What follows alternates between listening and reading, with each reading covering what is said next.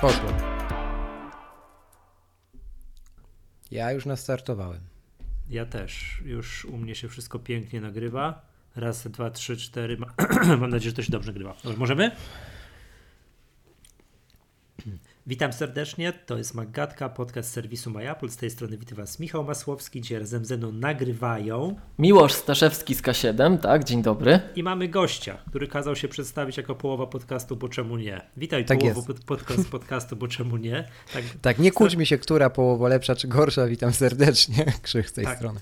Właśnie, chciałem powiedzieć, że mogę mówić Krzysiek, czy muszę mówić do Ciebie połowa podcastu, bo czemu nie? Nie, możesz mówić Krzysiek, tak. Luz. Tylko nie Krzysztof. I Krzysiu Kołacz z Krakowa, z Wrocławia. Tak. Gdzie ty dzisiaj urzędujesz? Z Krakowa. Z Krakowa, dobra. No cóż, był keynote. W ogóle tutaj zdradzę wam, drodzy słuchacze, że Krzysiek już podobno nagrał coś po konferencji i tak dalej, więc dzisiaj dla ciebie powtórka, a my po raz pierwszy będziemy odkrywali, co tam się działo, ale zanim przejdziemy do rozbiórki na części pierwsze tego, co pokazane na ostatnim keynocie w Cupertino, to bardzo ważna sprawa. Chciałbym przypomnieć i tu podkreślić, że oficjalnym partnerem tego podcastu jest firma Wózki Widłowe Lifter. I bardzo gorąco pozdrawiam. Pozdrawiamy. Tak. Nie, tutaj ty mi już nie miałeś szansy, bo to na Facebooku było, ale to informuję cię, że tak jak na przykład dzisiaj będziemy rozmawiali o kolorach nowych iPhone'ów. Czy ładne, nieładne, czy Midnight Green to jest okej, czy to nie jest okej, nie? To Lifter pokazał ostatnio na Facebooku, tak to chyba było na Facebooku, wózek widłowy, z różowymi wykończeniami, z różowymi akcentami. Piękny. Okej, taki delikatny. Wiesz co, wózek widłowy czy delikatny to ciężko stwierdzić. Wózek widłowy jak wózek widłowy, ale te wykończenia faktycznie takie, wiesz, bardzo fajnie wygląda. Oczywiście podlinkujemy do tego niezwykle ważnego wpisu z różowym wózkiem widłowym. Tak.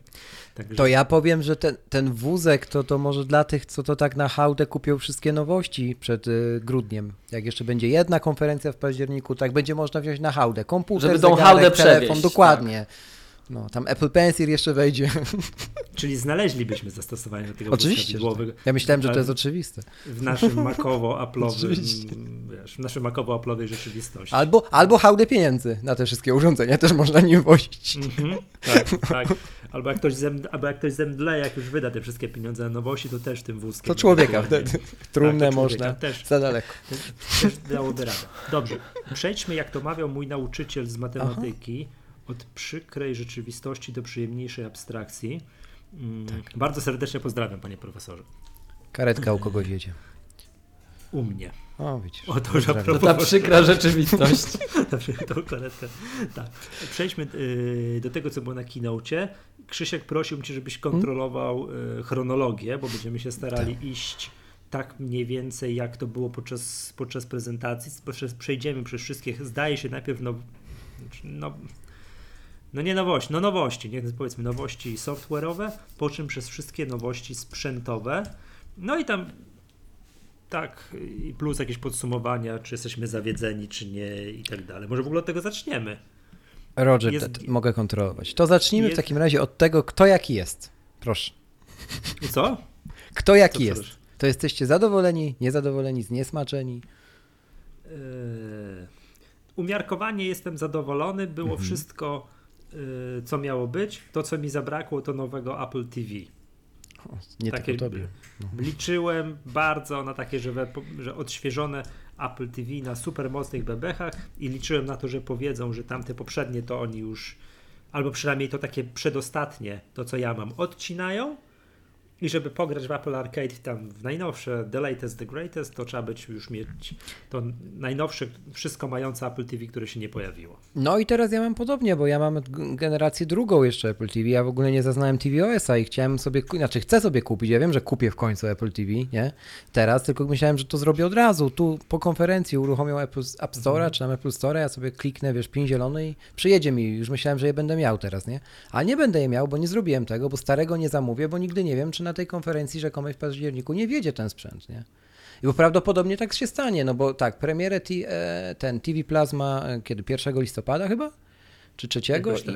Albo a tu już teorie spiskowe, że godzinę 40 trwała konferencja i te 20 minut to jak nic, zresztą to później sobie o tym pogadamy. W każdym razie konferencja i wydźwięk, echo środowiska naszego jest takie, że konferencja była wybrakowana, w sensie, że obcięto na chama coś, co jeszcze miało w niej być. Być może One More Thing, być może było to kilka produktów, które wstrzymano specjalnie na październik, na konferencję właśnie produktową, taką stricte, gdzie pokażą tam MacBooka, właśnie Apple TV i może parę innych jeszcze rzeczy. Ja nie wiem, w każdym razie Apple mnie tym wkurzyło, bo nie mogłem wydać A pieniędzy, B kupić sobie sprzętu, który naprawdę potrzebuję, a C dalej nie wiem, co będzie. Pieniędzy nie mogłeś wydać pieniędzy po tej konferencji?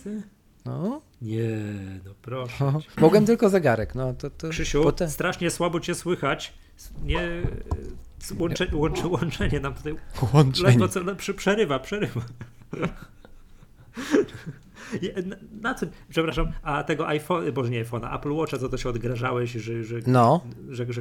że miałeś kupić, to też nie wydałeś pieniędzy na to? Też miałeś problem z tym? Nie. No to ja mówiłem, że z tym nie będę miał problemu, spokojnie. Czyli wydałeś pieniądze. Tak? Tak. No, to w porządku, no to czuję się uspokojony, bo już bałem się. No. Miłosz, ty też jesteś zniesmaczony, zawiedziony i w ogóle... Gdzie? Apple na chama obcięło, cytując tutaj przedmówcę, wszystko, żeby jeszcze sobie jedną prezentację w październiku zrobić. No ja się właśnie tak zastanawiałem, czy my tę samą konferencję oglądaliśmy, bo ja byłem zachwycony, w sensie nie wszystko do mnie tak przemawiało, no bo Opry nie pokazali chyba. No nie. Ale ta sprzętowa część i w ogóle ta taka, wiecie, ja nie żyję w chmurze za bardzo, nie? Ale wszystko co poza nią to super, nie? To ja byłem mega zadowolony. Postęp duży w sprzętach. To prawda. Typowo Apple'owe wykonanie wszystkiego, typowo Apple'owe akcenty, że popychamy ludzkość do przodu, że pomagamy w badaniach, że robimy to, że robimy tamto. Ten iPad mnie tak samego zaskoczył, że wow, więc ja jestem super zadowolony z tej konferencji, w sensie mnie się bardzo podobało i nie uważam, żeby czegoś zabrakło. Ja uważam, że to była taka bardzo solidna Apple'owa konferencja, zrobiona super, bo też widziałem, że były takie głosy gdzieś tam, że tak jakoś, nie wiem, że coś nie tak było. Mnie się strasznie podobało. Mnie się wykonanie tego właśnie podobało. Już nie mówię o tych reklamach, bo reklamy są mega. Po prostu mega. Reklamy to ja sobie tu w kółko puszczam, te nowe reklamy iPhone'a. To... Chociaż powiem wam, że my tak stwierdziliśmy w sumie z Klaudią, że będziemy kota naszego uczyli takiego triku, że jak iPhone się przewraca, to on musi zadbać o to, żeby pod spodem zawsze była damska torebka. W sensie ten kot. Bo to się spina w całość. Skoro iPhone jest bardziej odporny, to on będzie bardziej odporny, jeśli zawsze pod stołem będzie damska torebka, jak on nie uderzy o płytki. To się wszystko już idealnie składa. No było to. No, jestem ciekaw, jak będzie z tą odpornością. Że tak. On tam leciał z wielu stołów, rąk. Dokładnie. Był tak, aż też tak otworzyłem oczy, co to, przepraszam, czy reklamują, że teraz można nim tak rzucać? Tak. Sprawdzimy. Bardzo wyraźnie został zalany w tej reklamie, tak, nie? Tak. Nie, ilość reklam, tych przerywników, tych krótkich, w których iPhone, chyba obydwa te iPhony są zalewane, jest ogromna. Już zgubiłem się w pewnym momencie. Cały czas chlapią na niego, cały czas pod wodą, tu... Mnóstwo było tych takich mokrych, nazwijmy to, reklam, nie? Mokrych reklam. Dobra, co było pierwsze? Apple TV jako usługa czy Apple Arcade? Chyba Apple Arcade było pierwsze. Arcade. Tak. Z heroiną. Tak. Z czym? Z kim? Z heroiną. To tam, tego nie. No obejrzyj, Michał się zgubił. No. Tak, to musiałem ale że co, powiedzcie mi, bo ja... Nie no, takie gry były, takie wiesz, że była bohaterka. Aha, rozumiem. Znaczy potwierdziło się to, czego się cały czas obawiam i co już kilkakrotnie mówiłem tutaj na antenie. No gry są takie... No, czekałem aż to rzucisz. No tak, jak oglądałem ten kino, to myślę, no Michał powie, że za mało przemocy tam. No nie, nawet nie o to chodzi, że przemocy, że ja muszę mieć gry, w której wiesz, ktoś kogoś przepiłowuje piłą mechaniczną, tak? Ja muszę mieć gry, które graficznie... Jeszcze taki tam hard rock, nie? Ja muszę mieć gry, które graficznie niszczą. Także wow, ale gra. I tu właśnie chciałem powiedzieć, bo to jest dosyć istotne. O ile te gry pokazane jako usługa Apple Arcade, tak? No i tam pokazali, nie pamiętam, 3 czy 4 gierki i każdy tak siedziałem, tak ta pierwsza mi się podobała. A to był upgrade'owany Frogger chyba, tak? To chyba coś takiego, tak? No. Myślę sobie, ta pierwsza mi się podobała. Ojojoj, co to jest? Ta pod wodą mniej, ta trzecia była fajna, ale się zastanawiałem, gdzie oni tam grają tak naprawdę, jak oni tym sterują. Bo ona bardzo fajnie wyglądała, tak wizualnie, artystycznie super, nie? Dobrze, wszystkie trzy gry uznaję za takie, wiesz, do 15 minut w to pogram i luz, nie? Ale jako co na plus, to zdaje się było w dalszej części prezentacji. To chyba było już jako pokazanie mocy obliczeniowych któregoś z tych nowych iPhone'ów. Pokazali grę o tej chińskiej grze. Tak, ci Chińczycy co pokazali grę. A to też już... jest w Apple Arcade? To będzie w Apple Arcade? Nie jestem pewny. Oni powiedzieli, że tam, że online App Store, coś tam i tak dalej, więc to może być normalnie do kupna będzie i tak dalej, albo będzie wymagało na przykład tak nowego iPhone'a 11 w górę, tak, że to może się i iPada Pro. Ale to był właśnie ten poziom jakby grafiki, wszystkiego takiego, czego ja oczekuję po grach. Tak. A ty masz w ogóle tak, że grasz w te gry, Michał? Bo ja na przykład, dla mnie ten fragment konferencji mógłby nie istnieć. W sensie, no ja rozumiem, że tam cena, w sumie to, wiesz, mnie się wydaje, że cena jest niska, ale tak naprawdę rozumiem też osoby, które mówią, że ona jest absurdalnie wysoka, bo poziom tych gier jest słaby, tylko że... nie jest wysoka. Właśnie nie mam jak się nawet odnieść do tego, bo ja nie gram w gry, ja nie umiem ocenić, co oni tam pokazali z gier, nie? I to słuchajcie, takie... to jest, nie wiem. To właśnie, to nie jest wysoka cena za gry. Płacisz te $5 i masz 100 fajnych gier, co do których jako rodzic masz pewność, że ci dziecko nie narobi długów, bo tam kupuje jakieś jagody w Smerfnej wiosce, czy coś takiego, tak? A o to ci chodzi, z tej punktu. No. To jest bezpieczny, fajny content, zadbany. No wiem, ale też nie ma tam Mortal Kombat, którego ja na przykład bym oczekiwał. Ale wydaje mi się, że w tego typu usłudze Apple też byłoby w stanie kontrolę rodzicielską wprowadzić i ta część gier jest dla wszystkich, a ta część gier, oczywiście, tutaj, że tak, która jest pod zbiorem tej pierwszej części, jest dla, nie wiem, do 15 lat, do 12 lat, tak jak sam są w stanie robić całą resztę, więc to też... Przecież to oni o tym decydują, tak? To tak. Oczywiście, że tak. No. Znaczy wiecie, to nie blokuje App Store dla tego typu gier, ale te takie fajne... pokazywali jakoś dziwnym trafem fajne. Zobaczymy, co będzie. Ja sam jestem ciekaw, powiem wam szczerze. Tak. Chociaż ja muszę gry to szerokim łukiem omijać. Ja chciałem się tutaj odnieść do tej ceny, która już tutaj... No. Te $5 przeliczone na 25 zł w Polsce. Tak. No. To matko boska. A chyba ile kosztuje w Stanach Apple Music? To wiecie, $1 Apple nigdy nie równy. Chyba $10, tak? Nie. 99, tak, 9,99. Co w Polsce jest 19,90. No 20 zł liczmy, nie? Tak, bo już jest polska cena Apple Arcade znana, tak?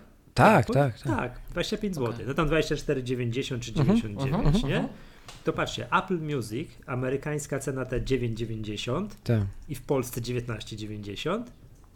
Tak? Dostosowana do polskich realiów, bo jest konkurencja, bo jest Spotify dokładnie i tak dalej. A Apple Arcade kosztuje mniej, w bo nie ma konkurencji. $5, nie ma żadnej konkurencji porównywalnej usługi, 25 zł. No, tu jest właśnie odpowiedź, nie ma konkurencji. Gdzie to, co to w ogóle jest, ja się pytam. Jak ja zacząłem $5, to fantastycznie, będzie ultra tanio, 25 zł. No ale to słuchajcie, bo ja nie mam dzieci, to... Ale 25 zł miesięcznie na dziecko, nie wiem, na jakieś komiksy, na coś, to nie wydaje się? Więcej wydasz. Zresztą nie, ja zawsze to... się, przepraszam, codziennie się więcej wydaje. No właśnie.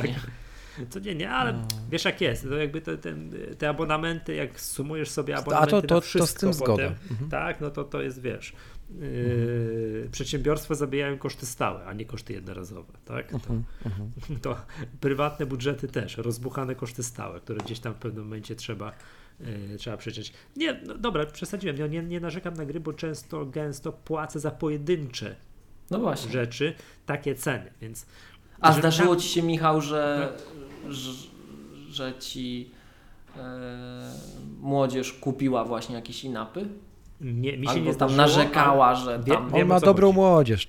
Nie, wiem o co chodzi, ale nie zdarzyło się, ale mojemu koledze się zdarzyło, bo tam nie wiem jak to teraz jest, przyznam się szczerze, bo dawno tego nie grzebałem w tych opcjach, można to ustawić, że podajesz, nie wiem, kupujesz aplikację, coś i masz, że przez 15 minut on nie prosi cię o hasło. Nie będzie prosił o hasło. I można albo to za każdym razem wyłączyć. Tak. To jest cały czas takie ustawienie? Jest. Jest, no właśnie. I ten kolega miał tak, że przez 15 minut mu nie prosił. No i syn mu tam coś na grubo. Tak? Dużo przez 15 minut załadował. No, na grubo, ale no, pomagałem mu pisać jakąś reklamację do Apple i tam po jakimś ping-pongu z Apple to oddali mu te pieniądze. Tak? Argumentował, że to no, wiadomo, nie? Że pomyłka, że nieletni syn i tak dalej, to było parę lat temu, ten syn ewidentnie był wtedy maluchem, no ale takie sytuacje zdarzają. No dobra, poczekajmy na te tytuły, tak? Jestem ciekaw. Wydaje mi się, że takie tytuły jak Oceanhorn 2 mogą spowodować, że to no dobra, to całe moje narzekanie będzie takie, że usiądę przez święta z dziećmi i będę z przyjemnością grał. To, co już mówiłem w poprzednich odcinkach, że kupię sobie pada do Xboxa, to gra gitarę. No, potestujemy, zobaczymy. Tak. Rozumiem, że wy nie czekacie specjalnie na Apple Arcade. Nie. Ja w ogóle nie. Ja tam troszeczkę, powiedzmy. Ja na pewno będę chciał zobaczyć, co się dzieje. Ja nie powinienem grać w gry, to tak powiem. Nie powinienem. Dobra, a czekacie na Apple TV+, jak to tam woli? Ja odliczam dni. A kiedy jest pierwszy dzień, day one, kiedy jest? Ja chyba pierwszego, pamiętam. Wiesz? Też pierwszego tam, a co, października? Nie, listopada. 1 albo 3 listopada, bo i generalnie jest powiedziane, że pierwsze produkcje wtedy zostaną pokazane. No nie wiemy do końca, czy to faktycznie będzie The Morning Show i ta reszta, którą widzieliśmy, czy nie, ale powiedziane jest oficjalnie, że pierwsze produkcje. Nie?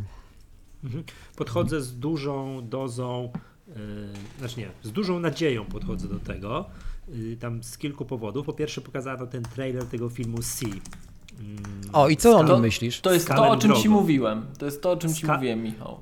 Khal Drogo, czyli Aquaman, tak, że to naprawdę fajne, to zrobiło na mnie wrażenie. Git. Fajne.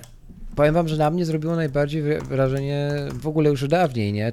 Ten trailer z The Morning Show i Aniston i jej wielki powrót, nie? No ja uważam, Rachel oczywiście, tak, zawsze na propsie, tak. To ja wiesz, ja to w ogóle uważam, że Rachel to raz, ale dwa, że to jest coś niesamowitego z tym trailerem, bo jak się tak czyta krytyków na Metacritic czy gdzieś zajmujących się oceną seriali czy IMDb, to tam większość ludzi założyła, nie wiem czemu w sumie, że ten serial od Apple'a i ponieważ jest w nim ta, nie inna aktorka, będzie serialem trochę komediowym, nie? Po czym wyszedł ten trailer i się okazuje, że to w ogóle nie ma wspólnego nic z komedią i że to trochę dramat bardziej będzie, nie? Niż komedia. I nagle po prostu stało się coś, co się dawno nie działo. W przypadku tego typu zapowiedzi produkcji nowych, jeszcze nowego serwisu streamingowego i tak dalej, że wszyscy równo zaczęli to chwalić, nie? W sensie poziom po prostu takiego zachwytu nad samym trailerem robionym przez Apple'a jest na jakimś takim absurdalnym poziomie, że już to że krytycy oceniają krytyków, że po prostu jakaś się rewolucja na rynku szykuje, nie? Chociażby w robieniu trailerów, nie? No ale jak się na budżety zobaczy, panowie, tak oni mieli teraz żebym dobrą skalę powiedział, oni mieli zainwestować w całe Apple TV+,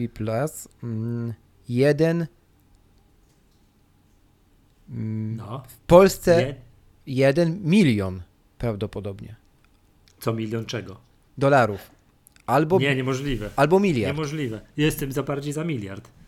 Miliard, bardziej dobrze, to już wiem, rozumiem. Miliard. Milion tak. To, przepraszam, nie. Wynagrodzenie Jennifer Aniston na jeden odcinek. Tak. Dlatego mówię, że musiałem się chwilę miliard. I teraz tak, a oficjalnie powiedziano ze 3 tygodnie temu, że produkcja samego tego serialu z nią miała budżet większy niż produkcja całego ostatniego sezonu Gry o Tron. No i teraz, dokładnie. To nieźle. I mamy odpowiedź, dlaczego mamy taką falę zachwytu, nie? No po prostu, nie? Przepraszam, sprawdziłem teraz, bo to też bzdury gadamy, jesteśmy jak zwykle nieprzygotowani. Znaczy, przepraszam, my to mamy przypadkowi prawo, jesteśmy. Ale ja to nie. No, bo my jesteśmy przypadkowymi podcasterami, ale panie Krzysztofie... W kabaretowym podcaście. Tak, no, że ty jesteś nieprzygotowany i tak dalej, no to już no, naprawdę skandal, nie przystoi. Tak? No skandal. Dobrze. Apple Arcade 19 września. To jest za 4 dni. Jak nagrywam. A TV? Apple TV to jest 1 listopada, to tak jak mówiliśmy, czyli za półtora miesiąca z kolei. Czyli Arcade wchodzi właściwie z iOS 13.0. No tam nie wiem jak to tam...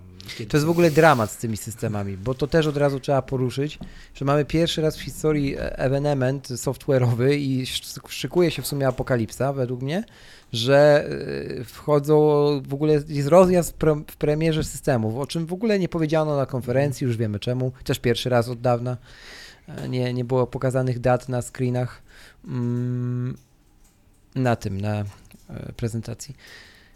Bo tak, rozumiem, że mamy premierę sklepową, więc wtedy musi zadebiutować system na telefony, iOS 13.0. No i wtedy też debiutuje, 19, za tydzień. No i dobra, teraz tak, nie mamy w tym samym dniu premiery iPadOS-a, który w ogóle nie będzie miał premiery w wersji 13.0, bo ten system będzie miał premierę ostatniego dnia miesiąca, września, i od razu z wersją 13.1, czyli iPad OS 13.1 i w tym samym dniu wchodzi już iOS 13.1, co jest w ogóle ewenementem. Nigdy takiej sytuacji nie było. Widziałem narzekanie na Twitterze, chyba... Federico. Fred Federico Vitici, że lamentował, że ten okres przejściowy, kiedy na iPhony już będzie, rozwali iCloud, a na iPady nie będzie... Co rozwali? Rozwali iClouda, bo już są z tym gigantyczne problemy. Jak się ma betę iPadOS akurat na akcje w tym. No nie w automatorze, tylko w Siri Shortcut, że no, bo w iPhone 13 są jakieś takie, a tu takie. Tak. I to może być problem, że tu się zupdate'ują do nowej jakiejś wersji i przez to podziałeś na iPadzie. Dokładnie tak. No dobra, to tam... A słuchajcie, jeszcze raz, kiedy wchodzi ten cały... iPad OS 13? Ostatniego dnia września 13.1 i w tym samym dniu wchodzi iOS 13.1.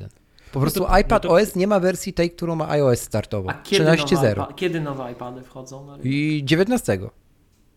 Ze starym z 12. To jest niemożliwe. No to jest możliwe. To jest niemożliwe. No i to jest możliwe już.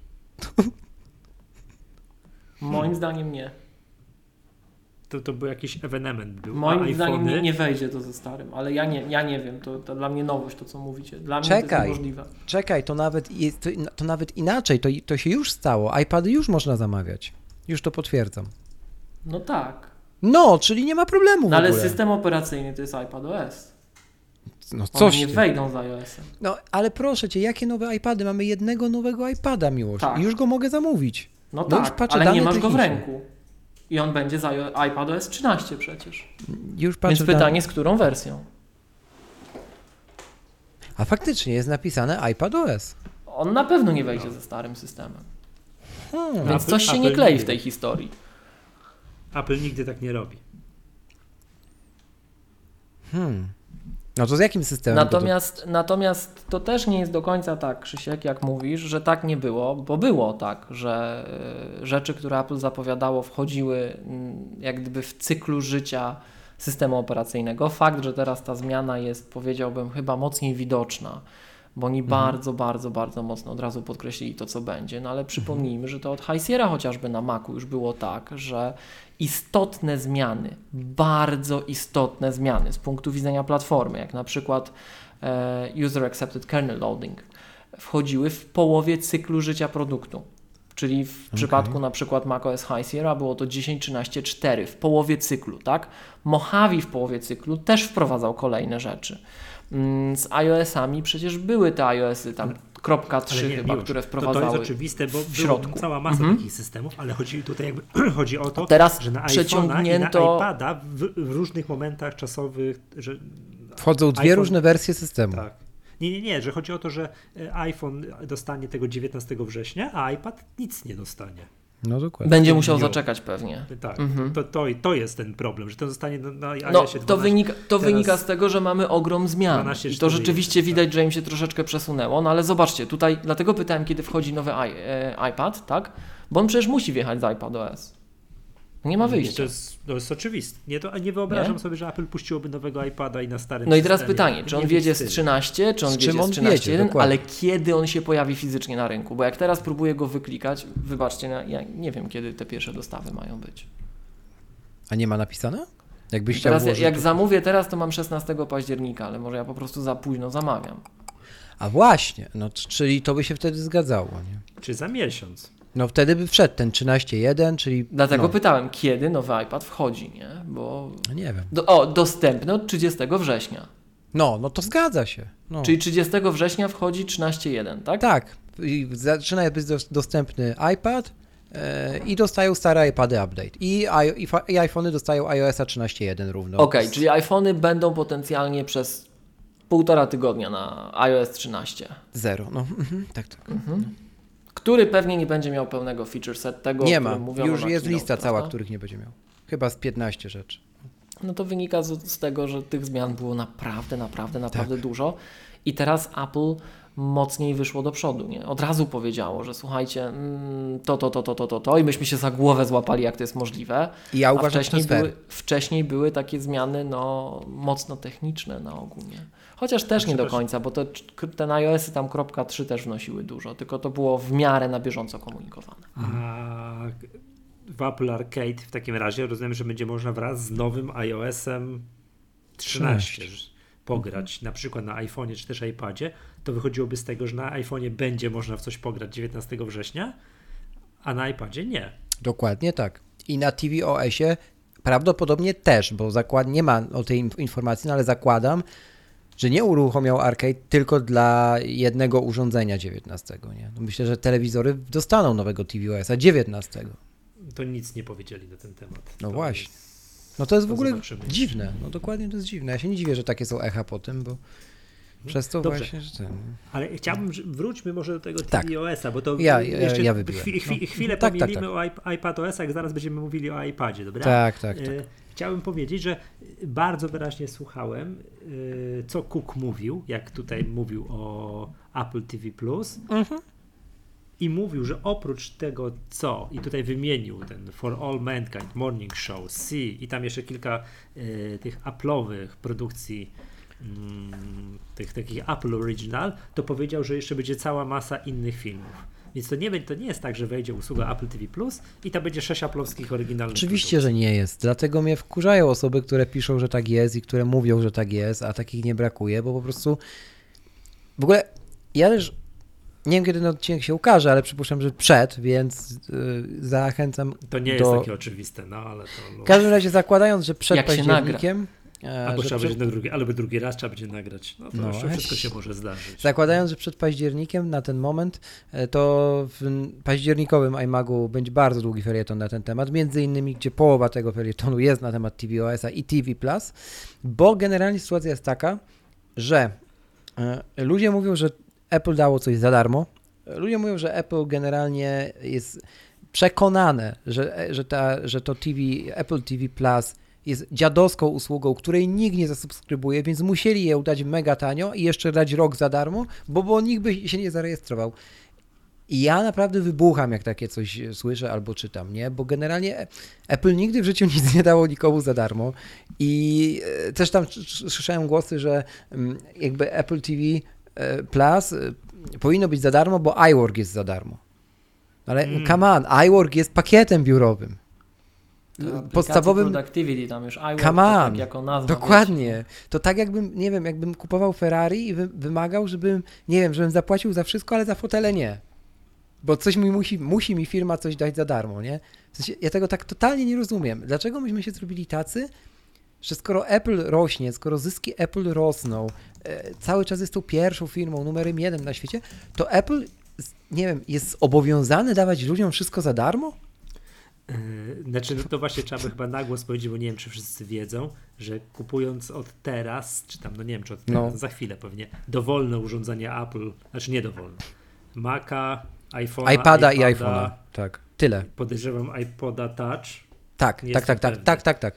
Mhm. A Apple TV też? Też, tak. Tak, to ma się rok Apple TV Plus za friko. No dokładnie. To jest, dla mnie to jest sygnał taki, że są przez najbliższy rok gotowi dosypywać kasę ciężarówkami do promocji tej usługi.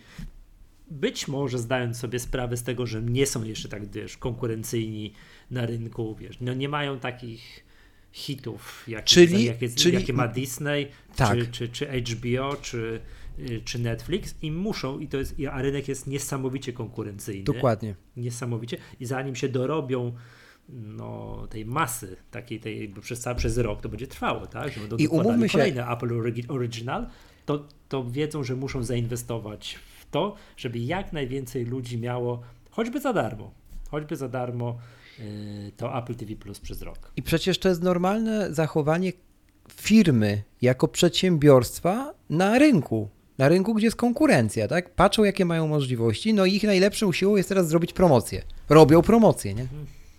No come on. Powiem wam, że to trochę nie w stylu Apple, także to... No może. To pierwszy raz coś takiego widzę, że rok za free. A z drugiej strony, pierwszy raz widzę Cooka na prezentacji czegokolwiek, o czym mówi, który mówi to z takim poziomem, nie wiem, czegoś jak na wzór spokoju, dumy z tej usługi, z tego, że oni... Po prostu bije od niego, że oni wierzą w to, co robią. Tego Apple TV+, nie? I że są przekonani do tego kontentu i on nawet bawi się z publicznością, mówiąc o cenie. Tego nigdy wcześniej nie było. Odkąd jest w ogóle szefem Apple'a, nie? On się bawi, mówi, to teraz byście chcieli poznać cenę. Haha. Robi przystankowanie, tak jak za dawnych czasów Jobs i pada ta cena bardzo niska plus ta informacja o tym roku za darmo, nie? I ten aplauz był zrozumiały i faktycznie masz, Michał, rację, że po części nigdy tego czegoś wcześniej nie było. To ja tylko chciałem zauważyć, że podcasty i iTunes U też mamy za darmo i tak dużo fajnych rzeczy robi za darmo Apple. No i chciałem jeszcze wspomnieć, bo nie powiedzieliście, te jakieś straszne spektakle przywołujecie, intrygi, dramaty. The Helpsters, Oprah, tak. Dobrze. Niech ci będzie. Ja tylko jeszcze odnośnie tej ceny, tak, że Cook sobie tak na luzaka rzucił tę cenę $4,99, jak rozumiem, w Polsce przetłumaczoną na 25 zł, tak? No tak. Faktycznie chyba nie mogli powiedzieć innej, bo zdaje się, że taką cenę nie jestem do końca pewny, więc wyprowadźcie mnie z błędu. Disney Plus. Disney ogłosił dla usługi Disney Plus tam, nie wiem, z miesiąc temu, z półtora miesiąca temu, więc trochę dziwnie by wyglądało, że Disney z kosmicznym tutaj biblioteką filmów znanych, rozpoznawalnych teraz i nagle Apple miałby być droższy, więc tutaj niestety jest taka wojna cenowa i podejrzewam, że jak zobaczyli, to musieli przełknąć i powiedzieć, robimy tyle samo, bo więcej nie możemy. Też ostatnio wyszły, nie pamiętam jak się ten człowiek nazywa, ale człowiek, który jest jednym z szefów wysoko postawionych dyrektorów Apple'u, jest też osobą, która bezpośrednio brała udział w tworzeniu Disney+. No i rynek od dawna spekulował, czy on zostanie zwolniony, wydalony z Apple, aż do tego tygodnia, gdzie 2 dni temu wyszło oświadczenie Cooka, tego człowieka, że w ogóle nie wiedzą o co chodzi, że oni chcą razem współtworzyć i wręcz jest napisane, że Disney Plus nie jest żadną konkurencją dla Apple TV Plus, że w ogóle nie chcą ze sobą konkurować. A dlaczego nie chcą? Bo według mnie w ogóle sprawa związana z Apple TV Plus nie dotyczy konkurowania na rynku VOD. Apple chce mieć taką platformę, chce robić zajebiście dobre produkcje, content, wysokiej, high quality, wszystko się zgadza. Ale oni mają coś takiego jak apkę TV App, nie? Do której już wpuścili Disney+, już wpuścili Hulu, już wpuszczają innych. Według mnie strategia Apple'a w przypadku TV jest prosta. Damy to, czego nie ma na przykład HBO Go, na co idzie ogromna ilość efortu i kasy na development u innych platform, czyli damy najlepiej napisaną apkę, jaką się da, dla największego grona odbiorców. To są użytkownicy urządzeń Apple'a, jeśli chodzi Michał w ogóle o streaming. Chwalił ostatnio apki. No. I że weźmiemy, po prostu zrobimy huba, zaprosimy ich wszystkich, chodźcie teraz do nas, My sobie weźmiemy te swoje 30% za to, że u nas jesteście i dla nas to jest okej, to jest jedyny zysk, na jakim nam zależy, ale będziecie u nas, nie? Jakby będziecie w jednym miejscu. To chyba tak nie zadziała, mi się wydaje. To, że oni mają tego huba i wszystko mają w jednej aplikacji, będzie można oglądać i to ma być wygodne dla użytkowników. No dokładnie. Tak? To wcale nie znaczy, że Apple tu kasuje 30%. Przykładowo takie HBO Go przez aplikację zapłacić się chyba nie da. Wyprowadźcie mnie z błędu, już listaczy. Nie da się, dlatego że chcą uniknąć App Store'a obostrzeń. Tak samo jak było z Netflixem. Nie da się i nie zgodzę się dramatycznie ze stwierdzeniem, Apple TV nie chce konkurować z Disney Plus. Oczywiście, że nie chce. Oczywiście, że nie chce, bo najchętniej by nie konkurowali, to jest niemożliwe, przecież to są bliźniacze usługi. To tak jakby powiedzieć, że Apple Music nie chce konkurować ze Spotify. No nie chce, ale konkuruje, tak? Przecież to jest dokładnie to samo, tak? Tylko obudowane inaczej, opakowane inaczej podane. I o ile w przypadku aplikacji muzycznych ciężko kupić sobie Metalikę na własność, tak? No. Żeby, albo nie wiem, wyprodukować muzykę tego typu w ogóle, tak, żeby ją mieć na wyłącznej swojej aplikacji. O tyle, jak się okazuje, filmy robi się na zamówienie, po prostu można to kupić, zapłacić i mieć oryginalny content u siebie. No i to wszyscy robią, tak? Netflix to zapoczątkował i wszyscy mają. Jest Hulu Original, tak, Amazon Original, Apple teraz Original, HBO robi swoje i tak dalej. No to, że oni mówią, że nie chcą, to se mogą mówić, tak? To se mogą mówić, bo to jest oczywiste, że wojna będzie gigantyczna, więc numer z... No nie wiem, ja się nie zgadzam, że wojna będzie gigantyczna. Numer z... Kupisz iPhone'a, masz Apple TV+, rok za friko, nie jest przypadkowy, tak? No nie jest, tego nie powiedziałem. Gdyby było tak, że Apple te firmy robi od lat i ma w swoim portfolio, Gwiezdne Wojny. Mhm. I jeszcze coś tam. I jeszcze bardzo znany serial House of Cards, i jeszcze jakiś taki, jakąś grę o tron, i jeszcze jakąś całą masę nakręconych filmów, które to Oscara dostały, a grali tam po kolei Russell Crowe i tak dalej, to o żadnym roku za friko byśmy mogli sobie pomarzyć, tak? Że to musieli grzecznie płacić pełną cenę, żeby te Gwiezdne Wojny móc oglądać. Ale oni nie mają nic. Na początku. Nie mają nic. Musieli wszystko od zera wystartować. No to też promocja przez rok.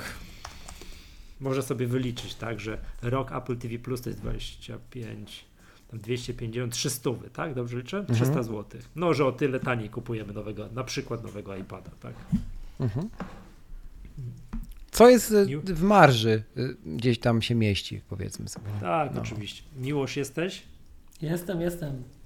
Tak, nie wiem, co mam powiedzieć na to, o czym to powiedz o swoich, tak, powiedz o swoich odczuciach, nie? Względem tego.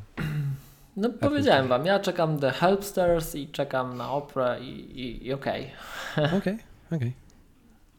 No ten C, jak już zacząłem, to C, tak? No to jest to, co ci Michał mówiłem, to już wcześniej pokazywali, nie? Że ale jakoś przegapiłem to wcześniej, albo było tak, to tak mignięcie, znaczy nie, może nie przegapiłem, ale widziałem, ale teraz już był taki pełnoprawny, długi trailer. To zacznę. No i ja tam, o ile akurat na The Morning Show to tak niespecjalnie czekam, tak jakoś tak nie rusza mnie, to wydaje mi się, że ten For All Mankind, tak, czyli ten lot na Księżyc, gdzie się nagle okazuje, że Amerykanie nie byli pierwsi. No. Tak, no to jest, to ja lubię takie historie, to jest fajne, tak? To jest fajne, tak samo... to mówiłem wam, że na Amazonie oglądałem ten The Man in the High Castle, czyli alternatywna historia pokazująca, co się dzieje, gdy Niemcy wygrywają II wojnę światową. To też fajne. To w ogóle polecam, gdybyście mieli chwilę wolnego. Dobra, to chyba tyle, jeżeli chodzi o usługi. Czy coś tam jeszcze było? Nie, potem już był iPad, prawda? Czyli później był iPad. Przyznam się szczerze, że było to dla mnie spore zaskoczenie. Dla mnie w ogóle też. Wyciągnęli iPada z kapelusza, tak? Nazwijmy to z kapelusza. I moje odczucie jest takie, że po początkowym zachwycie, nowy iPad i tak dalej, potem mi przygasł ten delikatny entuzjazm, bo on jest jest na tym samym procesorze, co ten poprzedni, bo teraz jest iPad, ja już pogubiłem się. siódmej generacji. To Miłosz teraz. No. Bodajże, tak. Więc zmiany są takie, że nie ma już Apple w ofercie iPada takiego, jakiego Steve Jobs pokazał kiedyś na scenie. Nie ma już w ofercie iPada 9,7 cala. Jest już wszystko w innych rozmiarach. Jest iPad 10,2 cala, który jest tak sprytnie zrobiony, tak z tego tak to rozumiem, że pasuje do niego klawiatura, która do tej pory była przynależna do iPadów 10 i 10,5 calowych.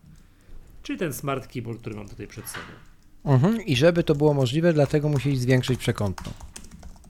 Tak. Przy okazji on wygląda trochę inaczej niż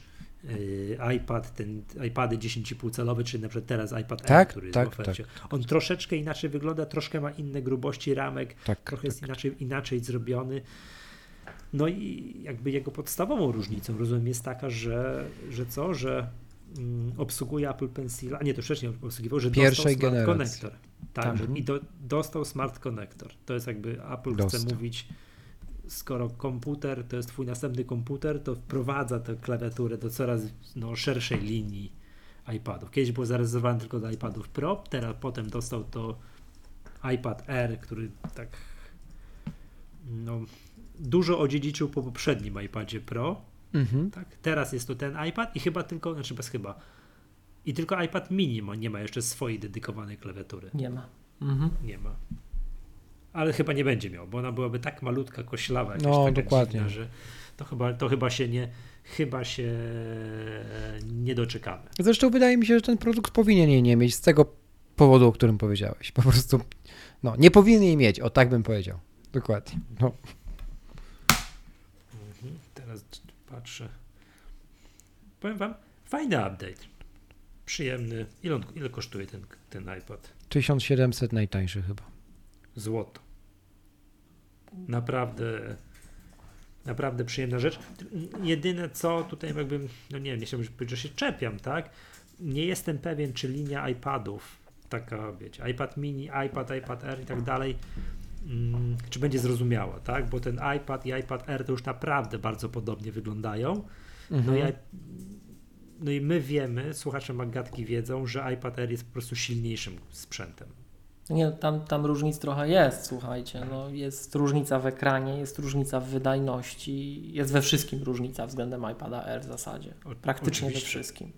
Także to jest ten entry iPad, to jest ten iPad dla nowych użytkowników.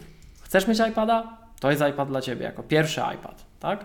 Zastanawiasz się, czy nie kupić jakiegoś taniego laptopa, który będzie przy tym wyglądał, co tu dużo mówić, nie najlepiej. To kup to wysokiej jakości urządzenie z super ekosystemem, bezpieczne, fajne, które będzie z Tobą wszędzie.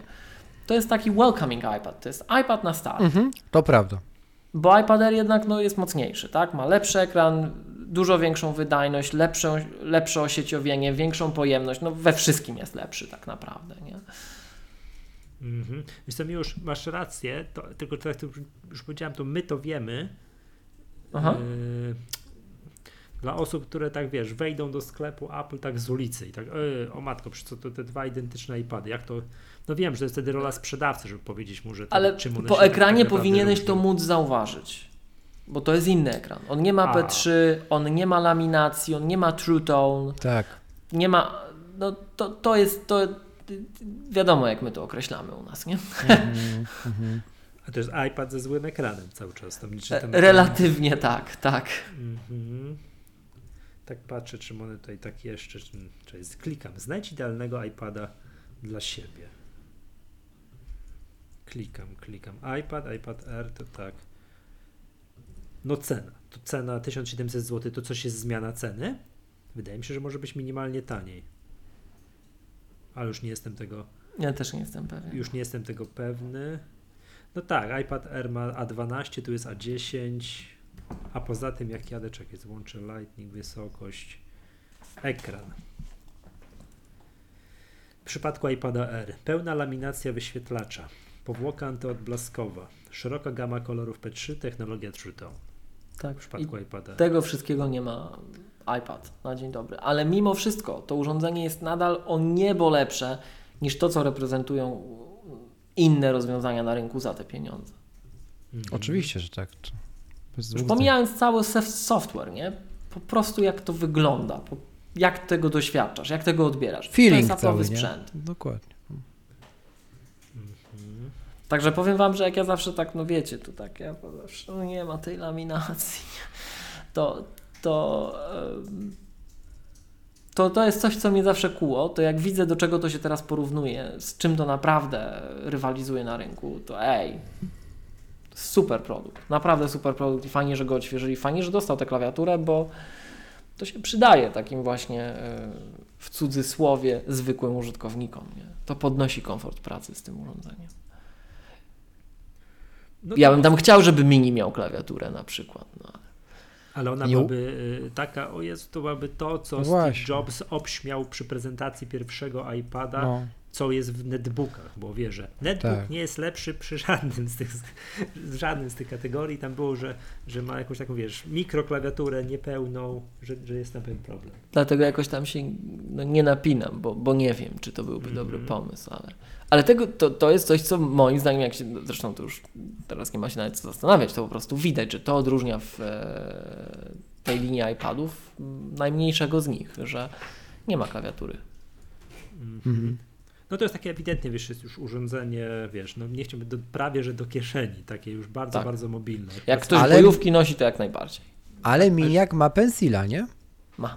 Tak, ma Pencila, ale w przypadku tej toku myślenia, że to jest twój następny komputer, no to już Apple cię popycha w kierunku większych iPadów, bo tu możesz jeszcze wydać pieniądze na klawiaturę.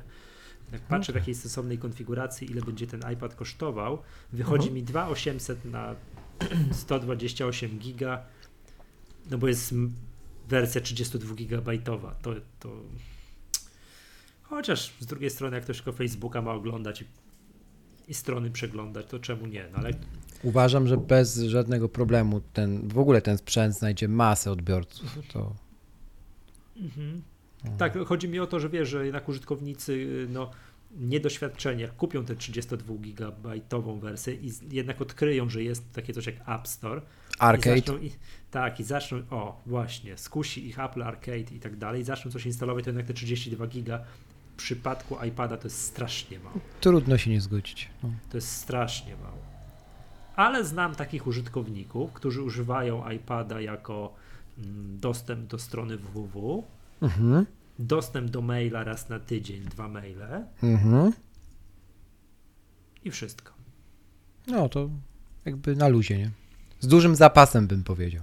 To wtedy na luzie, ale to trzeba być świadomym, że ktoś jest takim użytkownikiem, bo jak ktoś, załóżmy, że to byłoby pierwsze urządzenie Apple, kupi po taniości 32, a po czym, tak jak powiedziałem, odkryje ten App Store i tam się zagłębi, tam ściągnie coś. No to 32 to jest naprawdę mało. Mi wychodzi 2800 za wersję 128 giga z Wi-Fi plus celular. To też uważam, że to fajnie. Must have, oczywiście. I to jest okej. To jest już fajna cena, tylko ten ekran, tak. Ale i tak to, do czego porównujemy ten ekran, to... Mówisz o rynku PC, tanich, malutkich laptopików, tak? Mówię tak o konkurencji. Te Apple'owe ekrany, co by o nich nie mówić, to są Apple'owe ekrany. Tak, Miłosz, ale tu jeszcze chciałem się tak nawiązać do tego, co ty mówiłeś, że i tym powiedziałeś coś takiego, nawet pomijając soft, to za sekundkę, to w ogóle ale za sekundę, tak. Jak wejdzie iPadOS, to moim zdaniem ten soft, co to wielokrotnie w MacGadce mówiliśmy, czemu iPady sprzedają się w takiej liczbie, jakiej się sprzedają. I ja pamiętam, nawet przypomniałem sobie takie nagranie, co drugi raz nagrywaliśmy, że ty mówisz, że ten iPad mógłby więcej potrafić, a ja stałem na stanowisku, trzeba ludzi bardziej przekonać, że ktoś komputer, to musi mieć komputer, na nim zainstalowanego Windowsa, program antywirusowy, Worda, Excela i wiesz, o co chodzi. Jest cała masa ludzi, którzy tak postrzegają komputer, a w ogóle z boku musi mieć, 6 wejść USB, wszystko, karty SD i coś tak dalej. To dla mnie przede wszystkim przekonanie ludzi tu, bo myślę, że jednak naprawdę tego nie potrzebuje, że jak ktoś jest w modelu 2 maile tygodniowo, dostęp do www, YouTube'a, i tam jeden dokument napisze raz na 2 miesiące, No nie musi, bo taką ma pracę, to mu wystarczy ten iPad i nie musi kupować, wiesz, Windowsa Kasperskiego, Worda, Excela. Tak? Pomijając to, że wiele z tych problemów się rozwiązało, no bo Word, Excel jest, pliki są, te USB będą, antywirusów u nas po prostu nie trzeba. Tak, no to i tyle, nie? Tak, to teraz chodzi o to, że teraz ten soft, to jak to będzie za sekundkę już wyglądać, to będzie moim zdaniem super takim przekonywaczem, takim argumentem dla tych ludzi, jak oni wejdą, zobaczą i dobry sprzedawca mu pokaże. To ja ci powiem tak. Zapyta się, wiesz, co pan robi na komputerze? To i to. To się robi tak, to się robi tak, to się robi tak. Aha. Powiem tak. To ja rozważę to faktycznie jako mój przyszły komputer. Powiem tak. Znam masę na przykład project managerów, którzy pracowali na MacBookach 12-calowych, na MacBookach Pro nawet niektórzy i na MacBookach Air większość, starych jeszcze erach. I w tym momencie, kiedy jest zapowiedziany iPadOS, jeszcze teraz pokazali tego nowego iPada, nie? Ta świadomość właśnie tego, o czym ty powiedziałeś, Michał, że kurczę, zanim polecę do sklepu, kupię następny sprzęt od Apple'a, bo z wyboru używam tylko Apple'a, więc wiadome to jest dla mnie, okej? I zacznę marudzić, że on jest tak strasznie drogi, może ja sobie zadam pytanie, co ja na nim robię? I ci ludzie, ja już mega dużo takich wiadomości dostałem, chociażby w tym tygodniu, mówią równo teraz, a jeszcze rok temu ze mną, wiesz, zjedliby mnie, nie? W tej dyskusji. Może iPad, nie? Mhm. Może iPad. Przecież nawet Excel, jeżeli nie chcą na Numbers pracować, nawet lub nie mogą, bo nie wszystkie na przykład makra Numbers obsłuży. No ten nawet Excel iOS-owy to też z makrami. To okej, ale da się. I generalnie, wiesz, to jest takie już myślenie zupełnie inne, że może jednak, nie? A nie, wiesz, twardo okoniem nigdy w życiu, nie? I coś się zmieniło, więc no, znaczy, ja bym się tam nie zdziwił. No. Ja bym patrzył jednak na tego iPada i generalnie na ten push marketingowy jako na takie domowe zastosowania. A tak, też. W korporacjach iOS-ami się zupełnie inaczej zarządza, tak? Tam macie przygotowane oprogramowanie, te pliki nie są przechowywane na urządzeniu, one są przechowywane najczęściej u pracodawcy, tak? Więc to nawet nie jest tak, że ty sobie wybierasz, tylko ty musisz tak pracować, bo taka jest polityka firmy, tak? Więc jak już mówimy o jakichś większych organizacjach, project managerach, tego typu sytuacjach, to typowo jest zarządzane centralnie, tak? Jeżeli to jest twój wybór i ty się na to decydujesz, to tak, ale tak naprawdę jesteś w modelu tym, nazwijmy to konsumenckim, tak? Pytanie, czy jesteś gotowy na ten przeskok, i to jest to, co Michał powiedział, że iPadOS, i tak się nawet człowiek zastanawia, czy to nawet nie jest tak, że wiecie, że to jednak tak trochę marketingowo, to już jest iPadOS, to już nie jest iOS, tak? I ma trochę inny wygląd. Bardziej tak już, wiesz, do pracy, tak? No tak, patrzę. No dobra. To jestem bardzo ciekawy. Teraz odbiegam od sprzętu. Jak zareaguje rynek? I ci konsumenci, którzy do tej pory przechodzili przez galerię i widzieli tego iPada, który, to taki większy iPhone, albo jeszcze jakieś większe iPod Touch, nie? To ja tak zawsze mówiłem. A teraz nagle zobaczą, jak to pracuje, dzieje się, jak to ten iPad OS na tych wszystkich urządzeniach pracuje i co będą wybierali, i pod kątem tego, ile tych iPadów w przyszłości będzie się sprzedawać, jak to wpłynie na wyniki finansowe. To super, jestem ciekawy. A Miłosz, a propos jeszcze, wracając do jednej myśli, zanim przejdziemy dalej, choć tu jest z kolei rola sprzedawców. Sporo ludzi, widząc iPada i iPada Air, to może być problem z zauważeniem różnicy. No, trzeba to pokazać, tak? Trzeba to pokazać, ekran, coś tam i tak dalej. Tak, ja tu i teraz, jak miałbym wybierać, to byłbym poważny zgryz. To już też mówiliśmy, czy iPada Air, czy iPada Pro. No nie ukrywam. Tak. To ja bym zdecydowanie iPada Pro wziął. To właśnie jak wyszedł mini, to ja tak się bardzo tak do tego mini tam tak już lgnę, ale ale iPad Pro jest w każdym względzie lepszy i to tak znacząco lepszy, tak?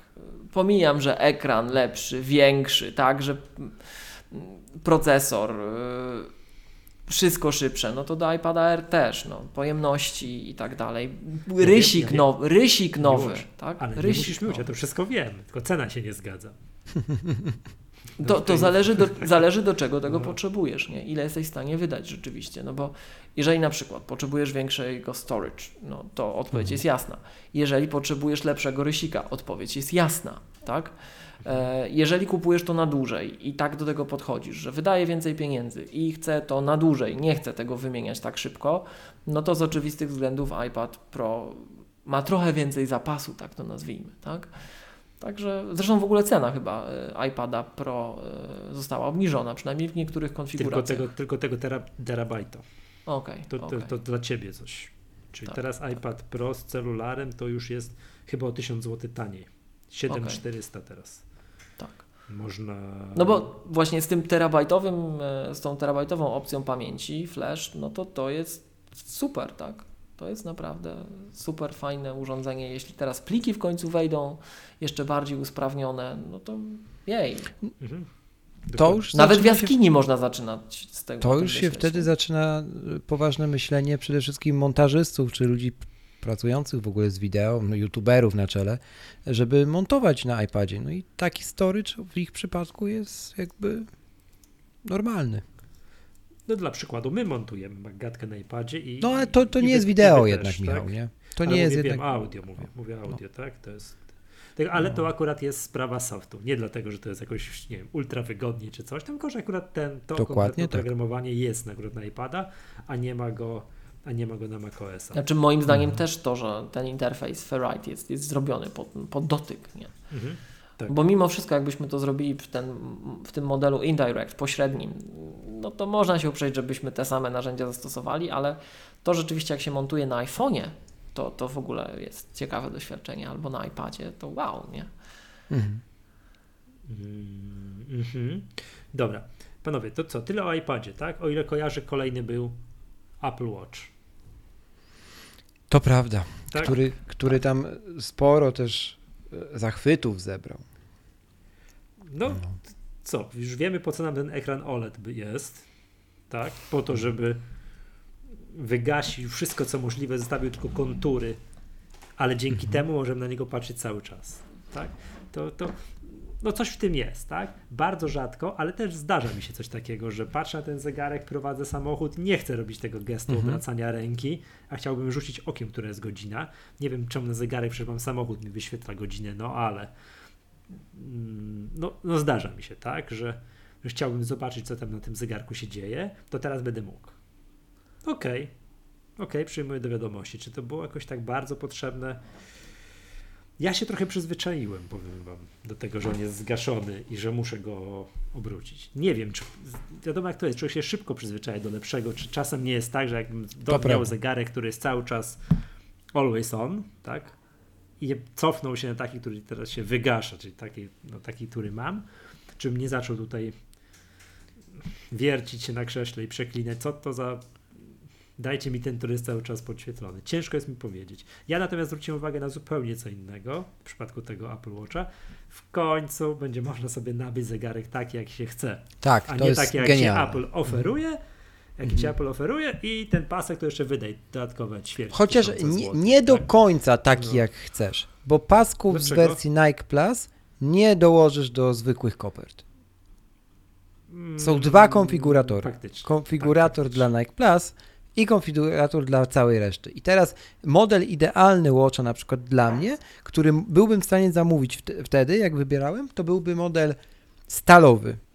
Mógłbym nie mieć tych tarcz, chociaż też są super i szkoda mi ich, od Nike, ale chciałbym mieć chociaż pasek od Nike. A nie da się. No. A nie da się. Pechowy jakiś jesteś. No ja wiem. No. No. Chociaż i tak, no powiedzmy, że są dwie nowe koperty, tak? Materiały kopert. Mamy tytan i mamy ceramikę. Ale to są wersje Edition w Polsce dostępna. W końcu wchodzi wersja Edition, znaczy powraca wersja Edition, dokładnie. Tak, niedostępna w Polsce ze względu na portfel klienta, bo nie ma żadnego innego wytłumaczenia. Nie chcę, po prostu z nami jakoś niepojęte. Przecież to wszystko jest sprzedawane przez internet. Resellerzy mogliby w Polsce nie mieć tego edition. To raz. A to i tak wszystko idzie z jednego centralnego jakiegoś magazynu. To raz. Dwa. W tym centralnym magazynie przez ten nowy konfigurator dowolny, nie? No. Jest składane, to już doczytałem i tak faktycznie jest składane dla danego klienta przed wysyłką. Tak, dlaczego? Jedno urządzenie. Dlaczego? I teraz jak jest składane? Apple Watch Series 4, ten co go mam to na nadgarstku, przetarł szlaki dlatego w tamtym roku. Bo zauważcie, że Watch Series 4 był pierwszym Watchem, gdzie kupowaliście zegarek w jednym pudełku. Odpakowywaliście to pudełko takim fikuśnym metodą, że ono się samo otwierało, nie? Mhm. I w środku osobno było pudełeczko bardzo cieniutkie z paskiem, a osobno pudełeczko z Apple Watchem. Po co? Właśnie pod ten proces. To było sprawdzenie procesu, który zadziałał, który działa i teraz mogli wprowadzić ten konfigurator, nie? Więc tym bardziej ta wersja Edition, poza tym nawet, no tak, nie było LTE, no to wszyscy sobie tłumaczyli, co już widać, że było bullshitem, to mogę się założyć, że to nie był powód braku obecności w Polsce, no że wtedy, że dlatego nie ma, nie? Ale jakby LTE mamy, Orange mamy, a zegarków Edition dalej w Polsce nie mamy. No po prostu są za drogie. Chociaż i tak ten argument do mnie nie trafia, bo wersja tytanowa, okay? Ale nigdy nie było Edition w Polsce. Nigdy. Jest 100 funtów droższa niż wersja stalowa, którą kupiłem. Tych złotych też nie było. Nie, no oczywiście. To będzie... okay. Jak były złote, to w ogóle w Polsce Apple Watcha nie było. I były ściągane z Berlina. Mm. No. Tak. Nie no, był pierwszy Apple Watch w Polsce. Ten Series Zero w Polsce? Tak, wydaje mi się, że był. Ale był. Chyba dopiero jakoś po pół roku wprowadzony, coś takiego. Wiesz? Tak. I w ogóle, Krzysiek, bo ty na pewno takie rzeczy pamiętasz. A od kiedy jest wersja stalowa? Od 4? Czy już 3 też była stalowa w Polsce? Od 2. 2 to też już była stalowa, bo można było w Polsce nabyć? Wersja stalowa w Polsce do nabycia? Tak. Od 3. No właśnie, też jakby tak. Małą łyżeczką. Tak? No. Popatrzcie sobie, co jest w Europie, na świecie, a później wy dostaniecie. No przy czym i tak bym nie chciał... I tak bym tej tytanowej nie kupił, bo wydaje mi się, że wydając już tyle pieniędzy na zegarek, musiałbym to wcześniej zobaczyć, czy to jest fajne. To jest raz. Dwa, jeżeli to jest faktycznie prawdziwy tytan, z czym Apple ma problemy. Apple Card... Tak, co jest nie tak? No z Apple Card się okazało, że karta tytanowa wcale nie jest tytanowa. Zbadano jej skład i 20% jest aluminium, a 80% tytanu. Dlatego mamy aferę z Apple Card związaną pod tytułem, jak włożycie je do nowych Wranglerów, to się zafarbuje na kolor jeansów. Co nie powinno się zdarzyć w przypadku tytanu. A ponieważ to nie jest pełny tytan, to się dzieje. I nie wiem, Apple Card powinieneś wkładać do drugiego skórzanego portfela tam. I też nie możecie. Dokładnie tak, bo też się farbi. I teraz jest specjalna instrukcja na stronie Apple wydana, jak czyścić swoje Apple Card, gdzie jest nawet podane, jakim rodzajem tkaniny. Nie? No tylko Apple może tak zrobić, nie? W każdym razie, wracając do zegarka z tytanu i o ile on faktycznie byłby ze szczotkowanego tytanu, z prawdziwego szczotkowanego tytanu, to dotknięcie tym zegarkiem czegokolwiek, a już nie daj Boże tą kopertą, a już nie daj Boże MacBooka aluminiowego, będzie rysowało to, niszczyło literalnie na amen. To z praw fizyki wynika. Nawet szkło. Nie? Więc ja bym takiego zegarka nie chciał generalnie. No to gwarantuję, że tak nie będzie. Nie? Że ja też tak uważam, że tak nie będzie. No. A jeszcze...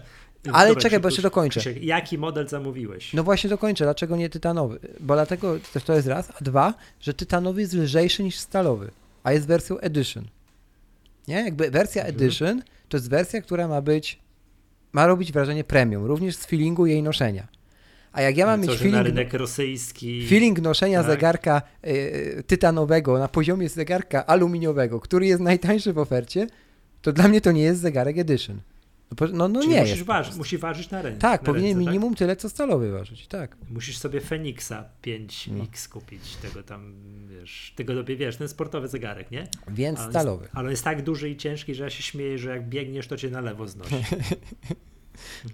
Więc stalowy z paskiem Midnight Green, czyli ten stalowy z paskiem Midnight sportowym. Green. Tak. A stalowy jaki? 4-4. Słucham? Zwykła stal. Biała stal 4-4. Biała stal, okej. Okay. Dobrze, znaczy ja mam takie zdanie, to już chyba też, że w przypadku Apple Watcha to jest ja akurat uważam, że trzeba wydać najmniej, ile się da. Że on traci na wartości. Tak, tylko że on za szybko traci na wartości. Ja wiem, tylko to też... Wiesz, jakbym kupował jakiś drogi zegarek... Okej, ale to nie jest taki produkt. wiesz, taki, że mój syn ma go odziedziczyć, to byłby widać więcej. No nie, to w ogóle nie mówię. Proszę, już nie przywołujmy tego dziedziczenia, tego argumentu, wiesz, proszę. Ale w uważam, w przypadku zegarka to jest super argument, będę go bronił tutaj, tak? Ale to zegarek, który pi razy drzwi trzeba by po 3 latach no, wymienić, no to tu dużo mówić, tak? Mhm. Że wiem, Krzysiek, że ty tam średnio co 3 miesiące wymieniasz zegarek, tak? Ale to... Co 3 lata. Ale to jest patologiczna sytuacja. No nie, tak? No oczywiście. Ustalmy fakty. Co 3 lata dobrze byłoby taki zegarek wymienić, a może i częściej, no to ja jestem za tym, żeby tutaj należy cenę początkową tego urządzenia zepchnąć do minimum, ile się da. Czyli wersja aluminiowa, tak, z najtańszym paskiem. Tylko problem polega na tym, że nie, gdybyś no okej, aluminiowa z najtańszym paskiem, dobra, ale, bo aluminiowa, przypomnijcie, ma celular? Ma, nie? Można kupić aluminiowe. Tak, oczywiście. Ma, okej. Okay. Tak. A po co ci to? Tak z ciekawości. A wiesz co, bo chciałbym mieć możliwość wyjścia poza dom bez telefonu, bez wyrzutów, że jak się komuś coś stanie, na przykład bliskiemu, to nie ma ze mną kontaktu. Tylko po to. Tylko po to jedno. Nie, rozumiem. Przyjmuję do wiadomości przez ostatnie kilkadziesiąt milionów lat, odkąd ludzkość istniała, to tak wychodziliśmy z domu i było dobrze, ale... Ja wiem. Ale luz. To jest bardziej użyteczny zegarek. On potrafi więcej, nie? Zadzwonisz, wezwiesz pomoc, aplikacje niektóre działają, które nie działają typowo jak iPhone'a, nie weźmiesz streamujące content. To o to chodzi, nie? A z App Store i nowymi możliwościami watchOS-a, no to dopiero dostanie skrzydeł. To się dopiero rozpędza. To jest raz, a dwa, że... Jest niewiele droższe, nie? No, niewiele. Dla mnie, zwłaszcza ze względu na to, że koperta. Ja mam po prostu dość tego, że aluminiowa koperta się wgniata. I ona się po prostu naprawdę, jak się chodzi z tym zegarkiem na siłowni, ty, Michał, tego nie robisz, czy jak się w ogóle robi cokolwiek więcej niż wyjście z domu na spacer i nazywa to sportem, tak? To koperta aluminiowa w Apple Watchu nie jest, w ogóle nie powinna istnieć. W ogóle to, bo ona po prostu jak tylko się obije, to aluminium jest miękkie, aluminium się wgniata. O to mi chodzi, a zegarek stalowy wypoleruję pastą polerską do stali nierdzewnej z Allegro za 10 zł i nie stracę gwarancji, bo go umyję, potem wypłukam pod prysznicem. Do widzenia. I mam jak nowy z pudełka wyjęty. To znajomy tak robi z Series Zero. Robił, bo w tamtym roku wymienił w końcu, nie? I wyglądał, wiecie, jak ten, nie? No. Powiem wam. No okej. Okay. Ja też tak spojrzałem. Tak, ja faktycznie nie ćwiczę z tym zegarkiem. No właśnie. Siłowni i tak dalej. Znaczy, siłownie chodzę, ale bez zegarka. Tak? No właśnie. Albo nie, przepraszam cię, z zegarkiem. Tylko innym. Tak. Nie z tym. Z tym. Ale nie biegam, wiadomo, nie uprawiam sportów ekstremalnych z zegarkiem. Przetrę szybkę, to wygląda jak nowy. No. Nie, pasek mam troszkę zabrudzony. To już przyzwykłem. No. Ale to mam ten... No. Nie, no dobra, okej. Okay. Nie, Krzysiek, ty jesteś znanym, że tak powiem, wiesz, power userem zegarków. Dokładnie. Tak? Chociaż pozdrawiamy nie tak znanym jak Michał Śliwiński z Nozbi, który to popełnił artykuł chyba w zeszłym wydaniu iMaga, już nie pamiętam, w którym z ostatnich. Wieszcząc początek Apple Watch Only. To już nie rozwijajmy tego wątku. Że tak może być? No, tak może być. Wiem, że to nie teraz, że to jest, będzie tam jakiś watchOS 7, 8 czy tak dalej, ale odczepią ten zegarek od telefonu. Przyjdzie taki moment. Odczepią, że... No bo teraz to jest strasznie ograniczone. Jeszcze jakby do tego, że trzeba mieć tego iPhone'a, tak? Przyjdzie ten moment i to będzie moment, kiedy on będzie podawany w wynikach finansowych jako osobna kategoria. Takie jest moje zdanie. Nie rozpędzałbym się. No może. To, ponieważ skoro jesteśmy przy zegarkach, chciałbym się zatrzymać na kolorach pasków. To słuchaj, ależ proszę. Chciałbym pochwalić kreatyw. Tak jak był taki odcinek, że narzekałem, że stracili w ogóle, że że stracili, jacyś projektanci Apple'a wyczucie, tak teraz jest tak. Jest kolor krwistego różu, to uważam, że to jest hit, ale takim absolutnie to, co miażdży i to, co jest, uważam, creme de la creme całej konferencji i tak dalej, to jest opaska sportowa w kolorze wielbłądziej sierści. Dziękuję bardzo. Tego jeszcze nie było. No. Ale co my tu będziemy mówić i wyrzucać pomyje na polskie tłumaczenia kolorów? No co, proszę Państwa, ja byłem na Królu Lwianowym. w kinie, w końcu. Byłeś. Tak, i jak zobaczyłem, że kulka będąca odchodem toczy się przez pół planety, przez 20 000 organizmów żywych, gdzie ją nawet jaszczurka popycha, żeby ją później małpa na drzewie znalazła ileś 10 000 kilometrów dalej, to mi mózg wybuchnął. A czekaj, a to ma do pasków kolorów jak? Co? No to, że poziom abstrakcji. Aha, dobrze. Jest, cała reszta jest taka, powiedział, wiesz, jakiś nordycki, kolor nordyckiego błękitu, kolor khaki, no to w ogóle nie robi na mnie wrażenia. No normalne przecież, tak. Czarny, biały, róż piaskowiec to też, nie? Kolor kremu cytrynowego. Nie cytrynowy, kolor kremu cytrynowego jest. Cytrynowy już był, ze 2 sezony temu. To nie mógł być ponownie. I sosnowy. No. Czyli to ten wziąłeś. No tak, tylko czemu ktoś to przetłumaczył na sosnowy, to mnie nie pytajcie. To jest ten Midnight Green, tak? Tak. A Midnight Green generalnie to też jest taka na Reddicie, w takich wątkach, co fanatyków wymieniania pasków, takie wątki istnieją. To jest wojna cała na temat tego, że to w ogóle nie powinno się po angielsku nazywać Midnight Green, tylko British Green. To jest typowa angielska zieleń. Tak. No dobra. I jeszcze bardzo mi się, jeszcze w przypadku pasków tych od Nike'a jest kolor, tam są dwukolorowe. Tu jest taki, coś tam i tak dalej. Kolor czarny łamany przez radykalny róż. Też. To wiadomo szacun. Jaki target, no. Też szacun, bardzo mi się podoba. Krwisty róż. Cały czas jest w ofercie Stormtrooper Edition. Tak, jest, który mam tu gdzieś. O, zaraz sobie sięgnę do wieszaczka. Pokaż. Aha. No okej, no. Widzę, dzięki. Jest, to chyba już było wcześniej, opaska, chociaż nie było, opaska sportowa Nike w kolorze królewskiego lazuru łamany przez lśniąca lawa. Maria. Jest taki kolor. Nie sprawdzałem tych kolorów, jako pierwszy raz Michał słyszę teraz te polskie tłumaczenia. No. Tak, no i jest skórzany w kolorze soczystej cytryny. Szacun, naprawdę szacun. No dobra, to więcej już nic takiego nie ma. Najbardziej podoba mi się, tak już teraz bez śmichów, chichów, najbardziej podoba mi się opaska w kolorze krwistego różu. Tak, więc gdybym się decydował, co wcale nie jest takie wykluczone, kokosze się, tak? Tutaj no to się wykokosze. Kokosze się, to bym wziął z opaską sportową w kolorze krwistego różu. Sportową w kolorze krwistego różu. Chociaż zdaję sobie sprawę, że one nie powinny się nazywać sportowe.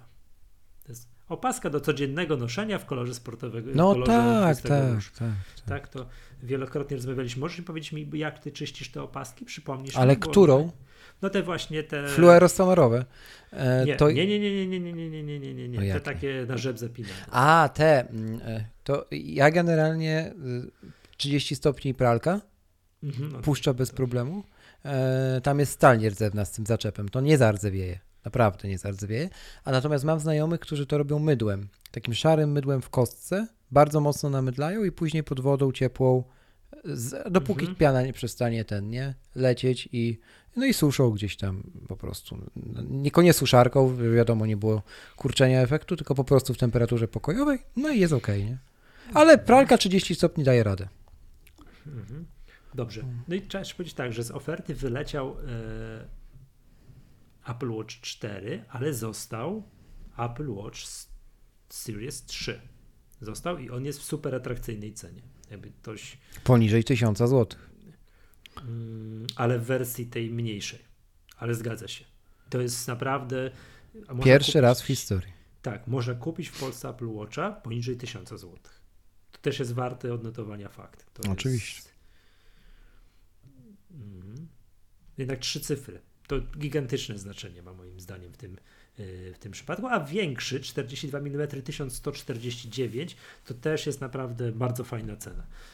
Dobrze, Miłosz, chciałem cię zapytać, bo Krzysiek to wiemy, to już kupił. Tak? No. Wymieniasz?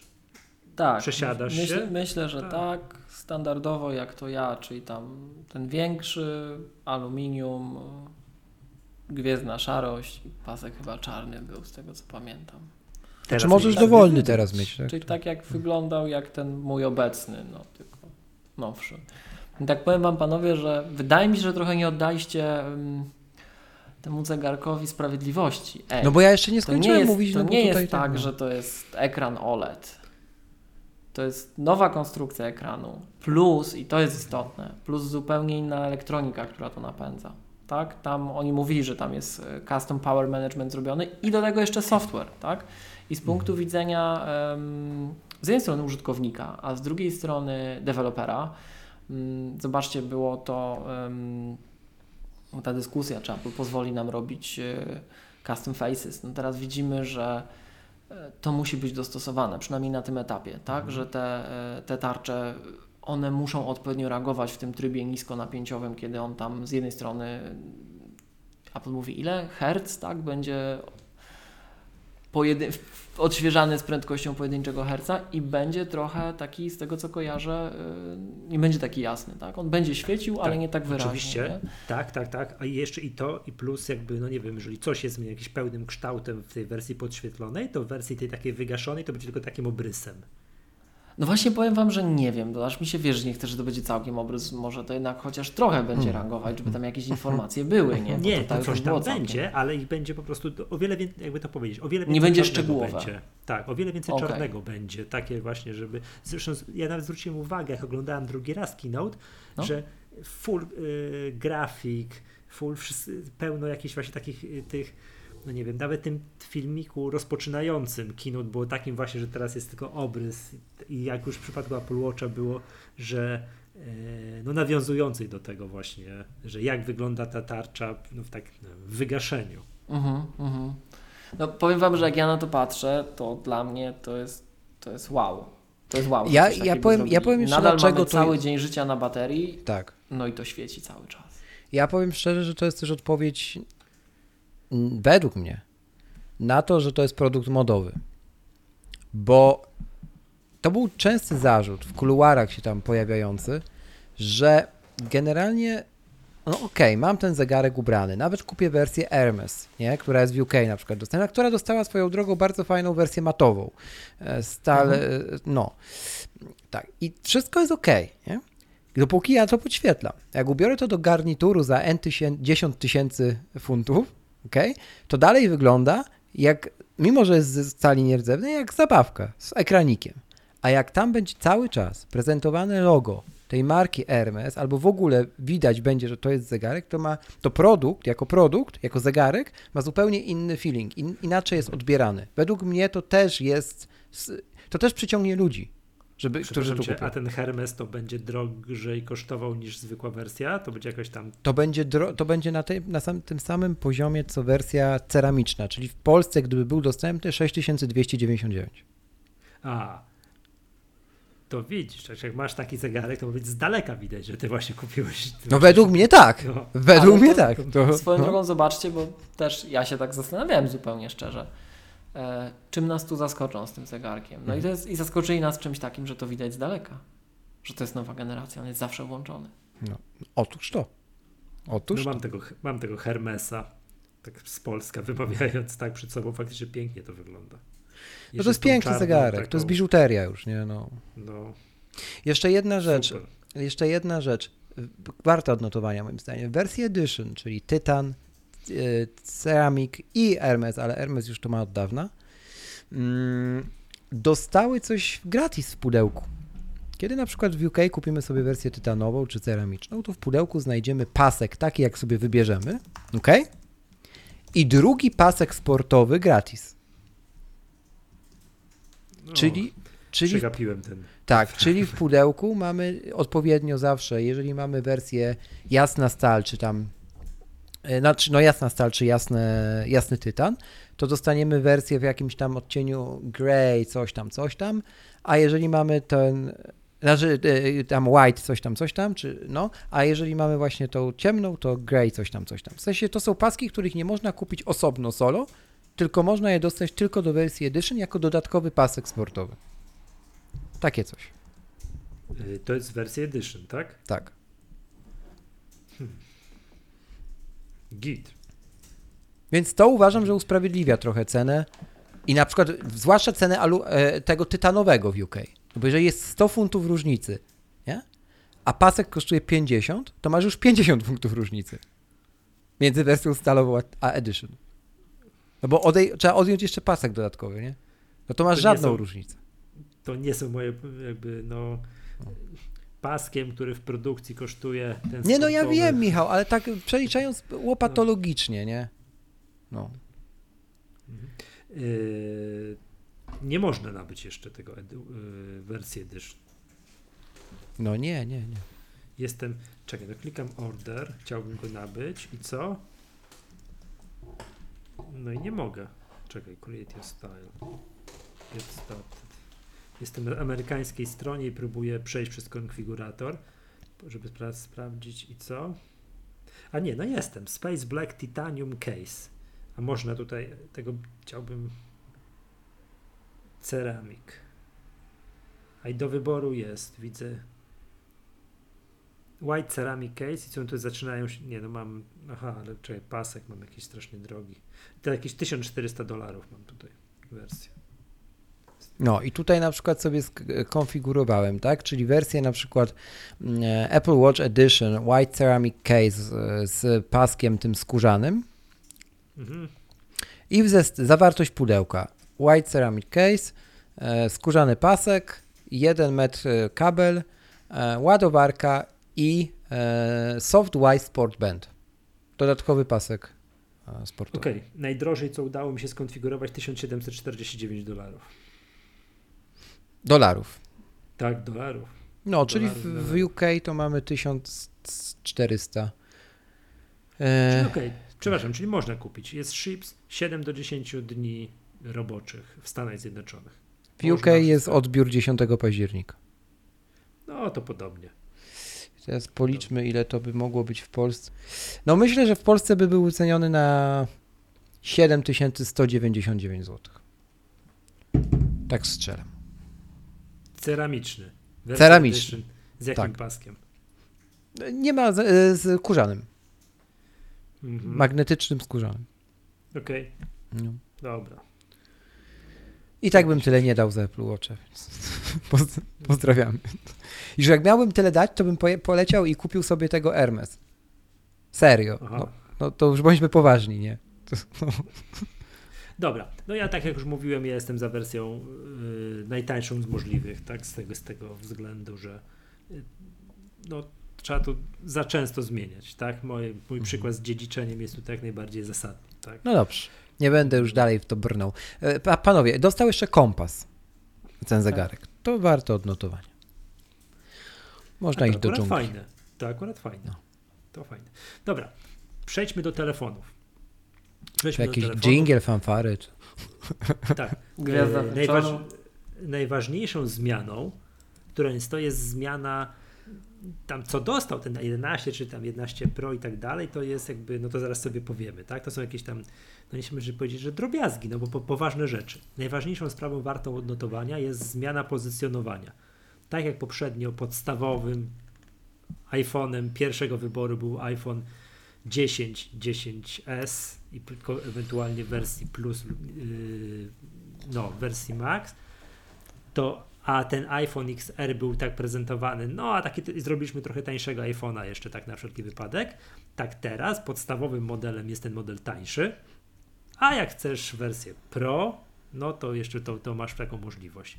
I teraz tak, iPhone 11 jest odrobinę tańszy od iPhone'a XR, wtedy kiedy on był nowy, a iPhone Pro jest droższy od iPhone'a XS i tak?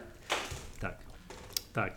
Poprzednio XS zaczynał się minimalnie poniżej 5000 zł, a teraz 11 Pro zaczyna się minimalnie powyżej 5000 zł. Aha, okej. Bo w tych wysokich to mi się wydaje, że jest podobnie, jak nie tak samo, albo nawet ciut taniej. Wiesz co, to ja już tak co do złotówki to nie pamiętam, ale pamiętam ten początek, tak? Odkąd się zaczynało, tak? No to czekaj, 11 Pro od 5199, a było już bodajże 4 tam... No nie pamiętam ile. 4899? Ja wam już panowie powiem, bo myśmy o tym mówili w odcinku. Tylko sobie znajdę notatkę. Ona była taka sprytna. Czekajcie. Nie zmienia to faktu, że takie jest pozycjonowanie. Kiedyś chciałeś mieć, nie wiem, napiąć się, nadąć. Muszę mieć podstawowego iPhone'a. Musiałeś kupować XS-a właśnie za te niecałe 5000. No i tam mogłeś, to no dobra, to już wezmę tańszego, bo mnie nie stać, wezmę tego XR-a, który okazał się hitem sprzedażowym i bardzo dobrze. Jeszcze raz powtórzę, mam takiego tutaj na stanie w domu i potwierdzam, że to jest super telefon. I teraz jest na odwrót. iPhone 11, podstawowy model, to jest właśnie ten tańszy. I nazewnictwo mi bardziej odpowiada. Nie ma żadnego R magicznego, dziwnego, nie wiadomo czego. Mhm. No może. A ten, może i tak, nie? Z tym nazewnictwem to też. Chcesz iPhone'a? Masz iPhone'a. Podstawowy. Tak, kropka. Chcesz iPhone'a lepszego? Masz Pro. Tak, 3599. Zabijcie mnie, nie pamiętam poprzedniej ceny. Wydaje mi się, że było 3799. Chyba tak. Tak. I tak było. I jeszcze jedna rzecz warta tu przy tej okazji od razu nadmienienia moim też zdaniem, to jest fakt, że nie wiem po co został iPhone 8 w ofercie. Czy mógł dalej mieć wsparcie, ale po cholerę ten telefon został. Wydaje mi się, że to jest taka polityka iPhone na każdą kieszeń. Tak. Wiesz, żeby to jednak jak ktoś naprawdę, no nie ma tej kasy, tak? To, a jednak chce wydać na telefon, tak jak ja chcę wydać na zegarek jak najmniej. No rozumiem. Z tych przyczyn. Są osoby, które chcą na telefon wydać jak najmniej. Dobra, to zadam pytanie jeszcze inne. To zostawili to, co mogli. Dobra, żeby było dobra. Jak najtaniej. To rozumiem, Michał, to rozumiem. Wydaje mi się, że tak, to o to chodzi. Dobra, to rozumiem, jakby przyjmuję do wiadomości, szanuję, ale teraz tak. I zniknął iPhone 10, 10S, to jest super polityka, co roku te modele poprzednie, przynajmniej do tej pory znikają, też to jest dla mnie okej, tak powinno być, ale po co jest iPhone 10R w ofercie przy iPhone'ie 11? No, model poprzedni, który jest trochę tańszy, tak? Trochę. No właśnie, to jest słowo klucz, trochę. Więc po co on tam jest? Zawsze jest to nie trochę. Jest nawet 5, no a to nawet nie jest 5 stówek. Czy jest? Bo wydaje mi się, że nie. Czekaj, 3149 wersja bazowa. Którego? XR-a. 3149. A 11... 3699, tak? No, okay. Czy 599. Okej. 3599. Mało. No ale to my to wiemy, że zawsze tak było. No tak, i storage ta sama bajka ze storage'em. Przypomnijmy, jak się ludzie ekscytowali zakupem dziesiątek, jak był 10S, gdzie to się kompletnie nie opłacało. No nie opłacało się. Względem tego, co dostawałeś, tak? Tak. Ile nowości wchodziło, a ty kupowałeś te kilka procent taniej. Dokładnie. To jest te kilka procent. Teraz chociaż możesz powiedzieć, że jak ci kolory nie pasują takie stonowane, a chcesz mieć takie ogień, no to ten XR ma ogień, nie? Tak? Chciałem właśnie publicznie skrytykować ten zielony z iPhone 11. To jest... Midnight Green? Nie podoba ci się? Nie, to jest... nie. Tak? Nie z Pro, tylko bez Pro. Z iPhone 11. Aha, bez Pro. A jeju, to nie, to ja w ogóle wszystkie bym chciał skrytykować te kolory, oprócz białego, czarnego i Product Red. Wszystko inne zaorać, wyrzucić. To powiem wam, że jak było to logo takie Apple'owe na zaproszeniach i tak mówili, że te iPhony będą takie, to logo mi się wydawało straszne, takie właśnie. No dokładnie. Niewyraźne, tak. Ale te iPhony są ładne. No nie. Na tych iPhone'ach mnie się to podoba, jak to wygląda. To jest takie z klasą, ładne. Ja oddaję głos za tym, że nie są. Nie są, są paskudne. Nie podoba mi się. Też nie. W sensie może jakby były takie żywe, takie krzyczące jak 10R, to może fajniej, ale mnie się podobają. Tak, szczególnie tak pokazane, jak Apple je pokazuje. Takie, wiecie, rozwinięcie, taki slide of cards i ładnie. No ale nie kupujesz sobie wszystkich miłość ja modeli. Ale to jest ładnie i nie rozkładasz sobie tej wachlarza na stole. Jak Apple prezentowało pierwszego iMac'a, on w day one wyszedł w jednym kolorze, w niebieskim. Takim i tak dalej. Ale potem zaraz w jakiejś kolejnej generacji, tak za chwilę dosłownie, pokazali go w wielu kolorach. Tam czerwony, niebieski, zielony, coś tam i ułożyli go w taki, nawet chyba były takie plakaty miłe. Tak. Takie plakaty były z tymi iMacami i Jobs na którejś prezentacji mówił i pewnie będą tacy użytkownicy, którzy będą chcieli mieć je wszystkie. I są tacy użytkownicy, którzy mają wszystkie. No, więc ja bym tutaj takie, że wiesz, kupujesz jeden, to nie rozpędzałbym się. Z tych wszystkich kolorów, jak sobie tak patrzę, nowych, to jedyne akceptowalne oprócz tych trzech standardowych, które wymieniłem, no oczywiście produkt Red jest przepiękny, nie? Natomiast to jest ten żółty, ten nowy odcień żółtego. Gdzieś to ja wam powiem, że ja bym zielony i fioletowy wskazał jako te nowe. Nie, to są dwa najbrzydsze. Najbrzydsze oczywiście. Już fioletowy to z especiality. Nie, to zielony mi się najbardziej nie podoba. Nie, no, to chyba po raz pierwszy, odkąd w ogóle się tak telefon patrzy na to, chyba wziąłbym czarny z tego wszystkiego, naprawdę. Bo on jest taki, no czarny, także... Ja bym zielony, ale... albo fioletowy, ale dobra, no idziemy. Dobra, to kolory, to coś tam, to jak zwykle. Jak prawdziwi Mac-userzy zaczynam od kolorów. To podoba mi się jakby sposób myślenia. Tak? Najpierw wybierz kolor, a potem dokładnie całą resztę. Tak. A potem całą resztę. Tak zakładając oczywiście, że 11 jest następcą Xera, no bo tak to trzeba powiedzieć sobie, to jeszcze raz zwracam uwagę na to pozycjonowanie. Teraz podstawowy telefon, iPhone to jest tam te 3600 czy 3600, tak? Podstawowy potaniał. Tak. I jeszcze on jest tańszy niż XR, i tak można powiedzieć, więc no, nauczyli się, że skoro XR był takim hitem sprzedażowym, to zróbmy z niego podstawowy telefon. Tam w kolejnej generacji. Moim zdaniem bardzo fajny pomysł i w ogóle zarówno i w przypadku iPhone'a 11 i w przypadku 11 Pro główny akcent, jaki był położony przy prezentowaniu, co te telefony mają, potrafią i tak dalej, był na aparat fotograficzny. Na możliwości tego, co to można cyknąć, nagrać tym aparatem, że jakieś tam... No ja bym powiedział, że na wydajność też. Jakoś mniej. Albo nie wiem. Ta fotografia jest przez tę wydajność możliwa.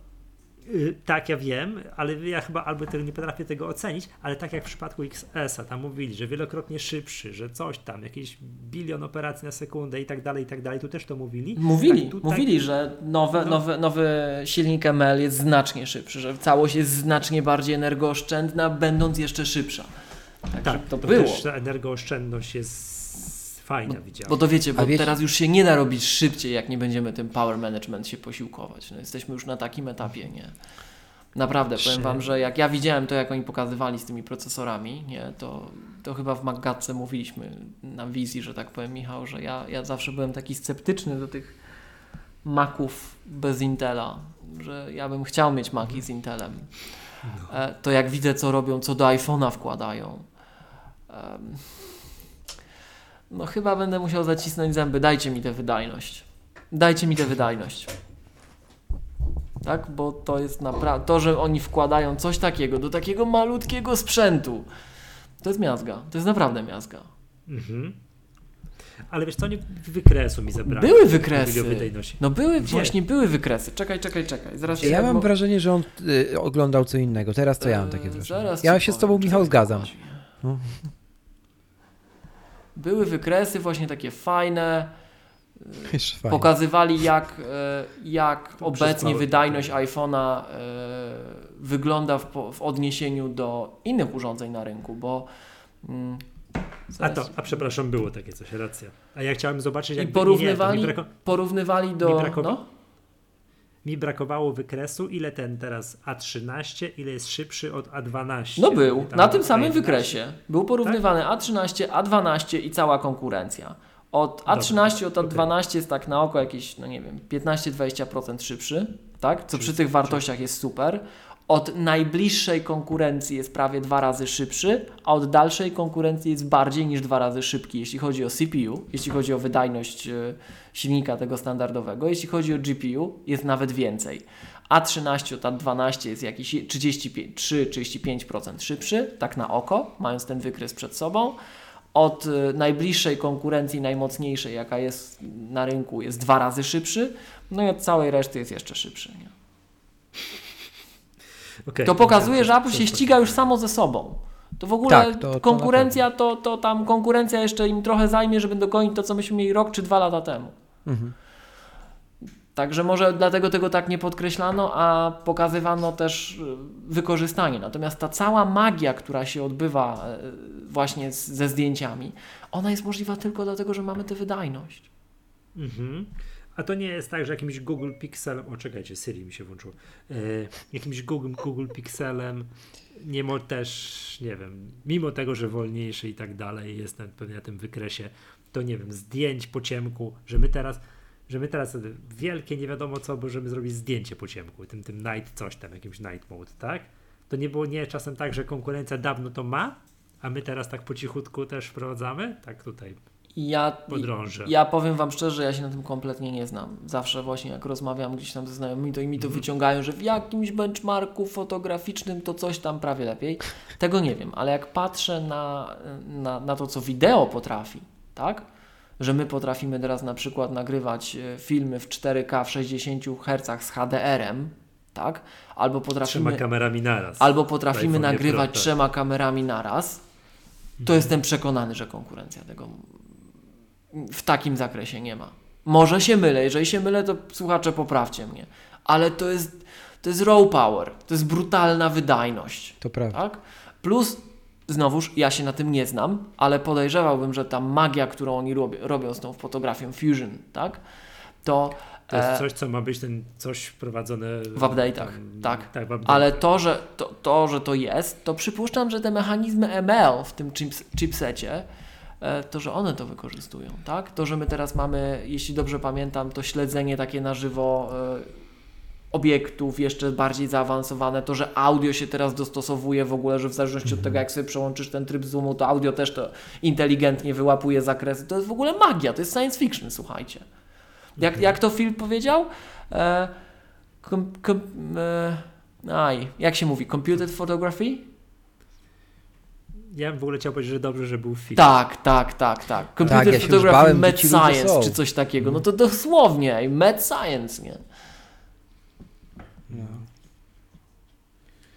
No dobrze, no to jest i ten podstawowy iPhone 11 ma wszystko to, o czym tutaj powiedzieliśmy sobie. Plus baterie. To jest w ogóle tak, że to ciężko się doszukiwać, ile ten iPhone trzyma w końcu na tej baterii, bo jest taka główna informacja marketingowa. Ile trzyma iPhone 11 na baterii? iPhone 11 na baterii trzyma o godzinę dłużej niż iPhone XR. I dopiero trzeba szukać gdzie tak do końca i tak dalej, ale znalazłem danych technicznych. Czyli gdzieś to tutaj miałem. Tak, i oni podają, ile byś oglądania wideo miał i tak dalej, tak? No odtwarzanie wideo. 17 godzin, ale nie ma czegoś takiego, ile on trzyma, z prostego powodu, bo nikt tego tak nie używa. No. Kompletnie nikt. I to, ile wytrzymać ten iPhone, to jest dokładnie ta sama sytuacja, która była w MacBookach, że w zależności od tego, co ty robisz na tym urządzeniu, to ono będzie trzymało różnie na baterii, tak? Jeżeli ktoś gra w gry takie, jak Michał powiedział, bardzo, bardzo, bardzo wydajne, to ten iPhone będzie się zupełnie inaczej zachowywał niż u kogoś, kto na przykład tylko maile sprawdza i dzwoni, tak? Albo przegląda strony internetowe. Oczywiście. Jeżeli ktoś składa na tym podcasty, tak jak my, to wiemy, że w momencie, jak on tam eksportuje i ten procesor ciśnie, to wiadomo, że ta bateria będzie drenowana, tak? Więc to jest bardzo ciężko powiedzieć konkretnie jak i dlatego Apple tak stara się wybrać jakieś fragmenty. Oczywiście, że to na przykład ileś tam strzelam, nie pamiętam wartości, 18 godzin odtwarzania wideo non-stop. Nikt tak nie robi, 17. Ale jest to jakaś wartość, tak? 17. Taka namacalna. Natomiast w większości wypadków uśredniając, on powinien być tam powiedzmy godzinę mocniejszy niż poprzednik, czy 4 godziny mocniejszy w przypadku starszego brata, co w ogóle jest masakrą. Jakbyś puścił sobie muzykę z Apple Music, położył na stole i ta muzyka będzie grała, to 65 godzin. I to jest postęp, bo ja pamiętam, że jakieś iPhone miały 24, to już pokazuje znacząco, że poszliśmy do przodu. Nie? To jest ile? 3 dni? Prawie 3 doby. Prawie 3 doby. Dnia, tak. Także tak. 65. Prawie 3, bo tam jest 72 do 65 do 72. Tak. Bez wieczora. Non-stop. Kładziesz i jedziesz. Non-stop. Kładziesz, odtwarzasz, on tak leży na biurku i ty nic innego nie robi. Tak, to 65 godzin. No to wow. A na przykład czasy połączeń są podawane, chociaż tu też będzie ciężko, bo przy tych wszystkich sieciach, które teraz są, ty możesz mieć takie połączenie, albo takie, w takich warunkach, albo w innych, to też by było ciężko zmierzyć. Kiedyś było prościej. Wydaje mi się, że Apple też do tego bardziej szczerze teraz podchodzi, w sensie już bez takiego aż bullshitu, jak dawniej był. Bo tak naprawdę tak jak to Miłosz mówi, że każdy używa telefonu inaczej. Jak powiemy, że około godzinę, około 5 godzin dłużej, no to gdzieś tam będziemy mieli rację. Ja się nie zgodzę z tym, co powiedziałeś, z tym bullshitem. Świat się po prostu skomplikował, tak? Chodzi ci o to, że wtedy było, że prościej było wtedy jakby estymację podać, bardziej konkretną, tak? Były że proste, 3G to tyle? Bardziej proste przypadki użycia, tak. Okej. Niż przy tym, co się teraz dzieje. Mhm. Więc na Macach jest przecież dokładnie to samo i to nie jest przypadek, Dobra, słuchajcie, jeszcze takie proste porównanie z tym bezpośrednim poprzednikiem, czyli z XR-em, tak jak to porównujemy, to mam tutaj... Ale to jeszcze jedno zdanie. Jeżeli porównujemy z 10R, to tak. Był ten najmocniejszy iPhone, który miał zauważalnie lepszą baterię niż 10S. Czyli porównujemy do najlepszego, co było. Tak? Bo 10R trzymał zauważalnie dłużej niż 10S. Mhm. Tego nie wiem, ale mam takie parametry techniczne. Telefon jest tej samej grubości, tyle samo waży. Tak, to jest, de facto chyba wychodzi na to, że to jest ta sama obudowa. Te same zewnętrzne parametry. Kamerę ma lepszą. Tamten XR miał 7 megapikseli, ten ma 12 megapikseli. Tak jest. Nawet o godzinę dłużej, wydajniejsza bateria w porównaniu z XR-em. Lepsza wodoodporność do 2 metrów. Na głębokość max 2 metrów do 30 minut, ale nie testowałbym tego. I to jest chyba tyle. No i oczywiście A13, a ten versus A12, nie? Tryb nocny, autokorekcja. Tego XR nie miał. No i dwa aparaty oczywiście, nie? Co powoduje, że można, tak czy jak to jest, to ja tego już kompletnie nie rozumiem. Jest podstawowy aparat i ten telefoto. I jeszcze A Pro ma jeszcze ten wide. Ultra szeroki. Mhm. Ultra szeroki. A, co to jest Miłosz chip U1? Nie wiem. Jest to wymienione w specyfikacji, że ten ma chip ultra wideband, a XR nie ma. Tak, z siecią coś.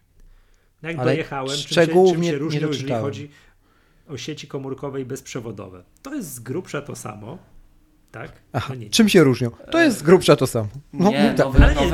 Nowy iPhone jest szybszy. Nowy iPhone ma szybsze połączenia. Ale tak właśnie, widzę, że jest na LTE klasy gigabitowej. Jest, no dokładnie. Tak, to jest to. I Wi-Fi 6, nowy Wi-Fi, 8, tak, nowe połączenia. I w ogóle patrzcie, jest nowy standard Wi-Fi, AX. Tak. Cokolwiek to jest. I jest chip ultra wideband, który też zwróciło to moją uwagę na prezentacji, było, że chip U1. I tak, nie było nic na ten temat powiedziane. No nieźle. Bardzo mi się podoba ta zmiana. Tu jest A12 Bionic, tu jest A13 Bionic. XR miał system Neural Engine drugiej generacji, ten ma system Neural Engine trzeciej generacji. Bardzo. No. To wiesz, w konkretnych rzeczach będzie widać właśnie tego typu rzeczy, że możesz w tej fotografii więcej wykryć, że możesz takie rzeczy wyliczać sobie na bieżąco. To o to chodzi, nie? Tak. To są te rzeczy, które sprawiają jakościową różnicę dla użytkownika. Mhm. Dobra, słuchajcie, i mamy iPhone'a 11 Pro i iPhone'a 11 Pro Max. Tylko raz na prezentacji Phil Schiller użył sformułowania 11 Pro Max, kiedy porównywał baterię, czas pracy na baterii iPhone'a 11 Pro do XS Maxa. Jezus Maria z tymi nazwami. Ten Pro Max to w ogóle... No straszna nazwa. No nie wiem, czy taka straszna, bo szczerze powiedziawszy, to jak go mieli inaczej, Michał, nazwać? Żeby to rozróżnić. Mi się ten Max w ogóle nie podoba zapoczątkowany w poprzedniej generacji. Że plus wolałeś? Oczywiście plus był jakoś tam, tak. Wolałem plusa.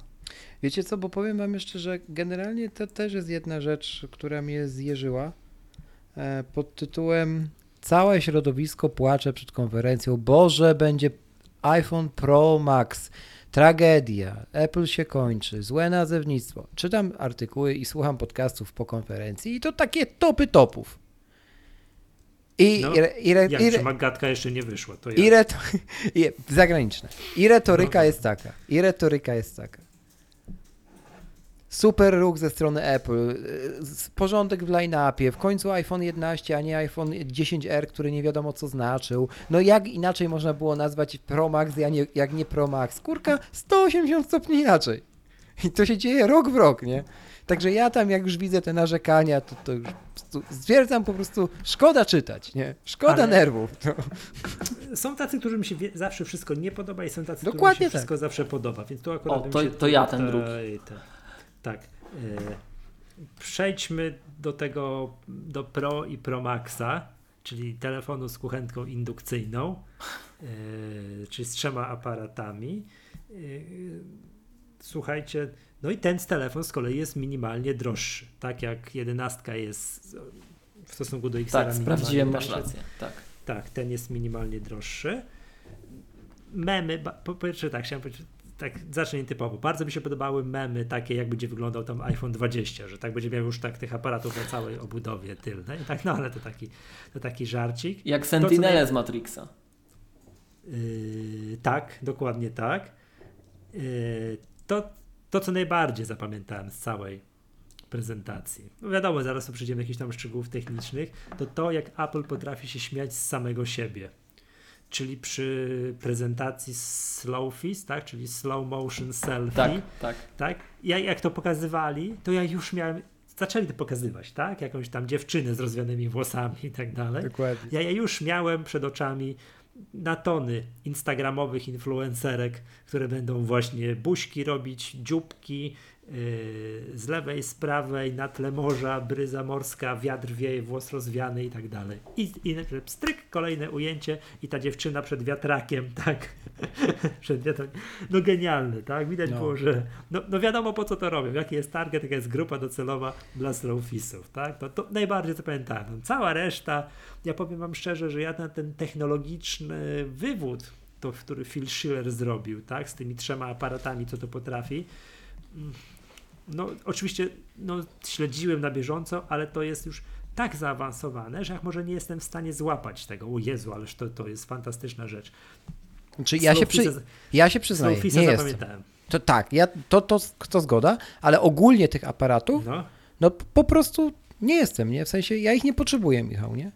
Mhm, ja też nie. I ja sobie oglądałem teraz, wiesz, tą konferencję, tak, skoro ja mam ten cykl 3-letni wymiany iPhone'a i to jest dla mnie jakby tam święte prawo, od którego nie odbiegam, to ja sobie tam po prostu siedziałem i tak, fajne telefony. Nie. Ja jestem fajnie zainteresowany tym w przypadku... To jest super komfort, polecam. Patrz, tego aparatu fotograficznego, który właśnie teraz po prostu już wszystko potrafi, to ja bardzo doceniam to, ja to widzę teraz po XS-ie, którego mam, że coś takiego jak tryb auto. Ja wyciągam, klikam, bo potrzebuję tu teraz zrobić piękne ujęcie, klikam, pyk i to zdjęcie ma mi wyjść piękne. Oczywiście zakładam, że jest cała grupa, użytkowników, którzy właśnie grzebie w opcjach, tu aparaty, coś tam, ustawę te zdjęcia i tak dalej, zrobi jeszcze piękniejsze zdjęcia. Ja bym chciał, że taki użytkownik jak ja. To Rafał na przykład. Aparatów, pozdrawiamy. A on podobno się alienował już od Instagrama, że już tak nie jest takim, wiesz... Ale to nie dobra, ale to nie znaczy, że zdjęć nie robi i dalej nie ma fioła na punkcie fotografii mobilnej, ale zgadza się. Okej, sorry, dobra. To ja bym chciał właśnie, żeby ja to widzę, nie? Natomiast to, co z tej całej prezentacji zrobiło nam wrażenie, że chodzi już przejdźmy do tego aparatu, tak? To jest chyba oprogramowanie firmy trzeciej. Jak pokazywali, jak są w stanie nagrywać... Kilka kamer podglądem. 4 to dla mnie nią, tak.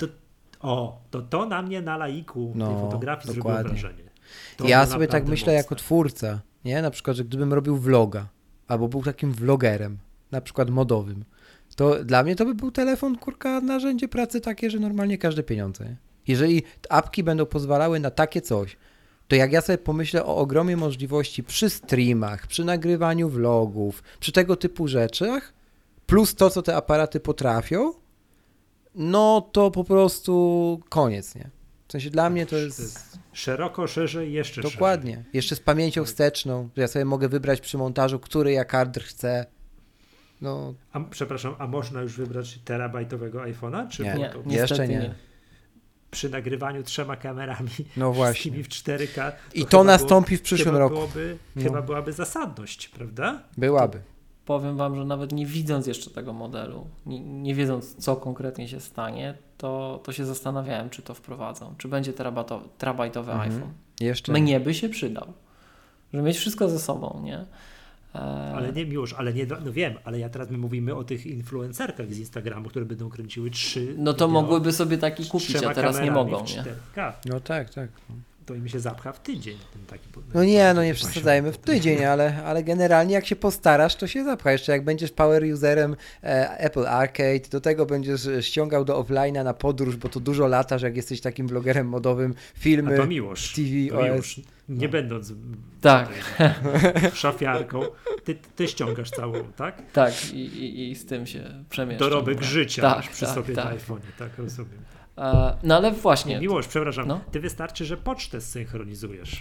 No dokładnie miałem mówić. Ej, śmiejmy się, ale żebyś wiedział, ile mi baterii ta poczta zżera procentowo, to w każdym razie. Ale w iPhone'ie? Tak. O kurczę. Ja mam kilkadziesiąt kont na iPhone'ie i mam maile z bardzo wielu lat, więc no, to dużo trzyma. Dlatego ja potrzebuję mieć miejsce i potrzebuję tej wydajności, potrzebuję tej baterii. Dla mnie to ma znaczenie. Okay. Natomiast powiem wam, że jak tak was słuchałem, że mnie się nie przyda ta fotografia, no właśnie wam się przyda, to właśnie o to chodzi. Że to, co Michał powiedział, że wy się nie macie na tym znać. To my tą... Tak. Digital Photography Mad Science robimy po to, żeby wam pstryki zadziałało, tak? Ten nowy tryb w końcu nagrywania wideo, przytrzymasz, pyki się nagrywa, tak? To po to jest, po to robimy tę całą magię, po to ci inżynierowie siedzą i robią tę wydajność tego chipsetu, siedzą goście od software'u, siedzą goście od czegoś innego, od tej optyki i oni to wszystko robią, tam jest pewnie krew, pot i łzy, po to, żebyśmy dostali paczkę, która zrobi pyk, tak? Dokładnie. I już. Ja, więc to powiem wam, że ja patrzę na to zupełnie inaczej. Ja kompletnie jestem ignorantem, jeśli chodzi o fotografię. Ale ja zakładam, że mi się to przyda, że moje zdjęcia będą lepsze. Właśnie dlatego, że on zrobi za mnie znacznie więcej rzeczy sam. Nie? No i ta wydajność w ogóle. Nie, to się zgadza. Ja jestem zainteresowany, żeby w danym momencie zrobić zdjęcie szybko i że one były bardzo dobre. A słuchajcie, zauważyliście to... co... No ja potrzebuję tego. Ja, tak, wiesz, tak. Ja na zawody sportowe jeżdżę różne. Tak, i tam znajomi biegną. Tak. I ja więc teraz biegnę, a ja tu dobywam telefonu, on ma mi się uruchomić. Cyk, ja się nie stawiam, pyk, zdjęcie i to ma wyjść idealnie. Tak, to quick take, tak? Tak to się nazywa też od razu ten tryb z nagrywaniem? Tak, że jak będę chciał, to nie muszę przechodzić do trybu wideo, tylko jak przytrzymam. Tak, zmodyfikowane pstryk. A? Tak. Dobra, to co jeszcze na mnie zrobiło wrażenie i to już jest chyba faktycznie połączenie wydajności, energooszczędności tego nowego sprzętu, to jest to, że bezpośrednio porównując, czyli iPhone 11 Pro do XS-a 4 godziny dłużej na baterii. Tak. No to jest miazga. To nie tam, że 20 minut czy coś tam. 4 godziny. Tak. Na przykład a 11 Pro Max porównując bezpośrednio znowu do XS Maxa, 5 godzin dłużej na baterii. To te 5 godzin to jest w ogóle jakiś sztos, nie? Jeżeli to faktycznie tyle będzie, to... Tak. Gdzie, to i tak dalej. No nie wiem, chyba że wcisnęli, bo... Bo nie ma forstacza, dlatego. No właśnie. No bez przesady, słuchajcie, z tym forstaczem. Chociaż tego mi żal. Nie, Miłosz, bez przesady. Free touch, przepraszam. Bez przesady, bo nie bez przesady, bo to odzyskało podobno gigantyczną liczbę przestrzeni na baterię. Tak? Właśnie chciałem bo w ogóle telefon jest grubszy. Bo to ja tego nie wiem, powiem wam szczerze. Jest grubszy przez baterię podobno, która jednakowoż i tak jest większa niż by była, gdyby był 3D touch. Okej. Dlatego jest aż tak radykalny skok w tych godzinach. Telefon ma 0,4 mm, jest grubszy, ma 8,1 mm versus 7,7. Masa 11 Pro jest 188 w porównaniu do 177 poprzednio, to będzie czuć. Będzie. Zresztą przypominam moje płacze, jak się przesiadłem z 6, która nic nie ważyła, która była z papieru. A pomyśl sobie o Pro Maxie. No pomyślę sobie właśnie, a ile Pro Max jest cięższy od XS Maxa? O Jezu, jest XS Max 208, a Pro Max 226. No co? To już zaraz, to jest ćwierć kilograma. 5 godzin, nie? No więc mówię. Wiem, ale to jest ćwierć kilograma. Ja wiem. Telefon. Natomiast tak samo jak się... 4000 złotych. Jezu. No. Tak samo jak się... Przepraszam, drodzy słuchacze, muszę wam zdradzić, moi tutaj szanowni koledzy śmieją się ze mnie, jak ja lamentuję, że ja nie dam ćwierć tysiąca złotych. Nie, ja się śmieję z wyrażenia ćwierć tysiąca złotych. To się zaczęło od różnych 0,5 tysiąca złotych. Jakie tak, 0,5 tysiąca? Tak, 500, 250 tak, albo tak, 500. Tak. Jakie 0,5 tysiąca?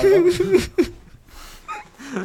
No wiesz co, bo to jest tak, bo to tak jest, jak jest coś w kilogramach wyrażane, jak coś waży 100 gram, no to jest 100 gram, to nie powiesz 0,1 kilograma, ale jak już jest, wiesz, bo ćwierć, to wiesz o co chodzi, nie? To jest takie coś, to jest najmniejsza taka cyferka, tak. Taki, jak idziesz na targ kupować kapusty, wiesz, marchewkę, nie? No. To prosisz tam 0,25 kilograma, możesz być. Mniej nie poprosi, jak mniej to weźmiesz 10 deko, coś tam i tak dalej, ale od ćwierć się zaczyna, że już możesz powiedzieć, wiesz. Ja jestem ciekawy, czy jakbym poszedł do masarni i powiedział pani, że chce 0,25 kilo jakiejś wędliny, to ona by to zrozumiała. Tak, bo to jest właśnie to, zaczyna tak? się. Jak powiesz do niej 0,1 kilograma, to popatrzę cię jak na głupka. To jest ten pewien. To na pewno, powiesz, nie? Ale jak powiesz 0,25 kilograma wątróbki z Ameryka, sprawdzę w tym tygodniu. Tak, tak samo. Ty, ale 0,5 kilograma to jest więcej. Nie, mówisz, nie? No to oczywiście. Tak. Ale już 0,5 tysiąca mnie drażni, od razu powiem. 0,5 tysiąca jest nienaturalne. To jest wyolbrzymianie wagi. Jakie 0,5 tysiąca? 500 złotych. Miłosz, to ja powtórzę to z całą mocą. iPhone 11 Pro Max waży 0,25 kilograma. Dobrze. Nie, sorry, nie waży. Ważyłby, ważył 250, ale waży 226. Przepraszam najmocniej. Jeszcze nie waży. To jest luz. Żadne 0,25 tysiąca. 226 gram, tak? Ale XS Max ważył 208. Tak. Dzisiaj czytałem mądry artykuł. To będzie bardzo odczuwalne. Dzisiaj czytałem mądry artykuł, że na USB-C w iPhone'ach poczekamy jeszcze 2 lata lekką ręką, dlatego że tak jak w przypadku iPadów to było, wprowadzenie USB-C wymaga radykalnej zmiany konstrukcji bryły urządzenia, zaprojektowania iPhone'a od zera. Czy tam od spodu, pod spodem to jest wszystko. W środku, tak? Że USB-C zajmuje jako wlutowanie portu jako portu tak dużo miejsca, że inne bebechy iPhone'a muszą się albo jeszcze radykalniej zminiaturyzować, pomijając, że Bionic A13 jest najmniejszym procesorem, jaki w ogóle na świecie stworzono, to też mówili na konferencji, kiedykolwiek w ogóle w historii świata. Proces produkcyjny chyba, a nie najmniejszy. Rozmiar, nie, tam był rozmiar, tam było bardzo wyraźnie pokazane na wideo rozmiar tego klocka. No. Bo specjalnie to oglądałem, też mi się w to wierzyć nie chciało, ale takie zrobione takie linie, gdzie pokazywano ile on ma w rozmiarze, takie te jak się rysowało na matematyce kwadrat, nie? Tam się robiło to. Więc tego. Coś tu miałem rzec jeszcze. No, więc to i co? I że ten iPhone za 2 lata? No ja się zastanawiam, czy on będzie taki kanciasty jak iPad Pro. Czy my wrócimy do tej bryły? Tylko na przykład tytanowej. A chciałem jeszcze do tego 3D-tacza, którego nie ma, wrócić. Jaką macie na to teorię? Że nie wróci. No nie, to już to widać, że nie wrócisz. Także dni 3D-tacza są policzone tym, ile jeszcze w ofercie będzie iPhone 8, XS i XS Max. Nie? No to też tylko nie ma już XS i XS Max. Nie ma, tak? No nie ma, dlatego to chwaliłem. A, nie ma w ofercie. No. Czyli w ofercie jest tylko iPhone 8 z 3D Touchem. Dokładnie tak. Ale numer, faktycznie. Dokładnie tak. Ale będą musieli to software'owo utrzymywać, aż te... A to nie jest chyba problem. Po prostu software wtedy jest przekierowany, że iPhone, który ma ten moduł, ma obsługiwać funkcjonalność tym modułem, a iPhone, który nie ma, ma obsługiwać po prostu poprzez przytrzymanie ikony, nie? Wydaje mi się, że... Ale czekaj, to, a jak to będzie? No bo teraz na przykładu przecież cała hałda oprogramowania na iPhone'a prawdopodobnie... na przykład, no nie wiem, na przykład na wiadomości mogę zrobić 3D Touch i mam tutaj, że mogę... Wydaje mi się, że iOS 13 będzie robił coś na wzór, że jak będzie aplikacja napisana do obsługi 3D Touch, nie? To system sam będzie to przekierowywał na ten nowy 3D Touch bez fizycznego silnika. W sensie nie wierzę, że deweloperzy będą musieli pisać nowe wsparcie, bo nie ma 3D Toucha. I ale w drugą stronę też się tym nie zajmują, to system robi, to framework. No dokładnie. Dla deweloperów to jest. No bo o to Michał pyta. No dokładnie. No tak, ale zobaczcie, bo czasami w niektórych przypadkach, że na iPhone XR, to wiem, że ten 3D Touch jest zastępowany tym long pressem. No i tak będzie. Ale nie, że, ale wiesz, powiedzmy sobie, jak masz w centrum sterowania, masz tutaj, wiesz, tryb samolot, te no. cztery ikonki, nie? I na iPhone'ie XS zrobisz jakby na iPhone'ach z 3D Touchem, tak musisz 3D Touch, żeby on się rozwinął do 6 ikonek. A na iPhone'ie, Boże, nie na iPhone'ie, na iPhone'ie XR i na przykład, no nie wiem, na iPadzie jest, musisz dłużej przytrzymać. Tak, okej. A teraz weźmy sobie aplikację wiadomości. Jak ja zrobię 3D Touch, no to mam tam, do kogo wysyłałem ostatnio SMS-y. A na iPadzie nie mogę tego zrobić, bo mi się wejdzie w jiggle mode. Zacznie mi, wiecie, zacznie mi... Tu nie mogę zrobić na ikonce long pressa. Na przykład.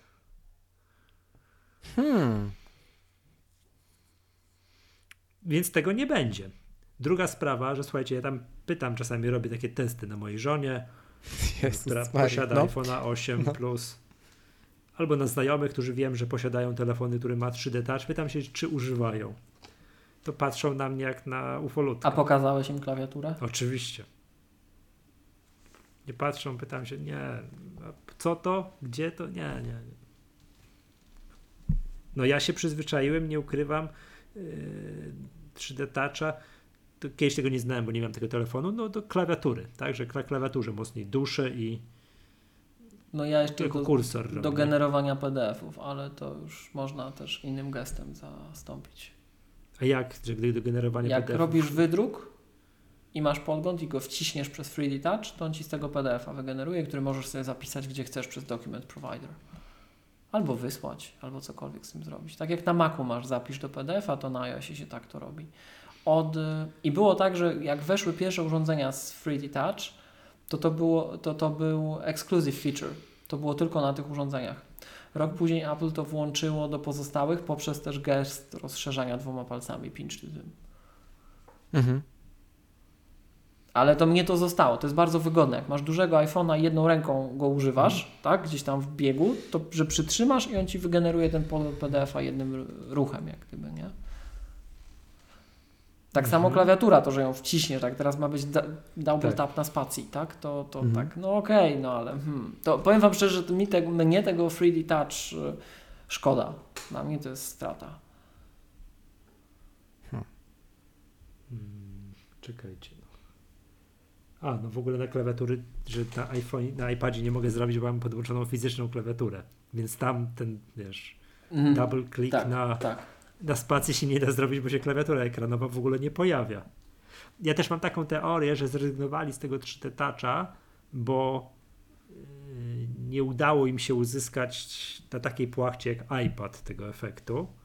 A ludzie nie korzystali. A chcieli, żeby interfejs był spójny. Okay. To ma być tak, tu i tu ma być tak samo, a nie, że tu się przyzwyczaiłeś do 3D Toucha i się zdarzyło parę razy dusić jakieś ikonki mocniej na iPadzie. Tak, się zdarzyło. Tak klikam mocniej i tak dalej. Druga sprawa, że ten 3D Touch na klawiaturze na iPhone jest taki, że no czasami mam tak, że działa mi to 100% czasu, a czasami mam tak, że muszę 2 razy, bo coś mi tam nie zadziała, nie? Także... Natomiast nigdy nie korzystałem z czegoś takiego, nie wiem czy kojarzycie, na pewno kojarzycie, że jak jest link, nie wiem, na stronie internetowej, że jak zrobię takie 3D Touch, to mam podgląd tego, a jak zrobię jeszcze mocniej, to mi przechodzi do danej strony. To zawsze coś pochrzaniłem i zawsze mocniej mi się wcisnęło i przechodziłem tego. Praktycznie z tego nie korzystam. Jako kursor jak najbardziej, tak? Ale no mówię, jeszcze raz powtórzę, jak robię wśród znajomych sondę, nikt z tego nie korzysta. Nikt ze wskazaniem na nikt.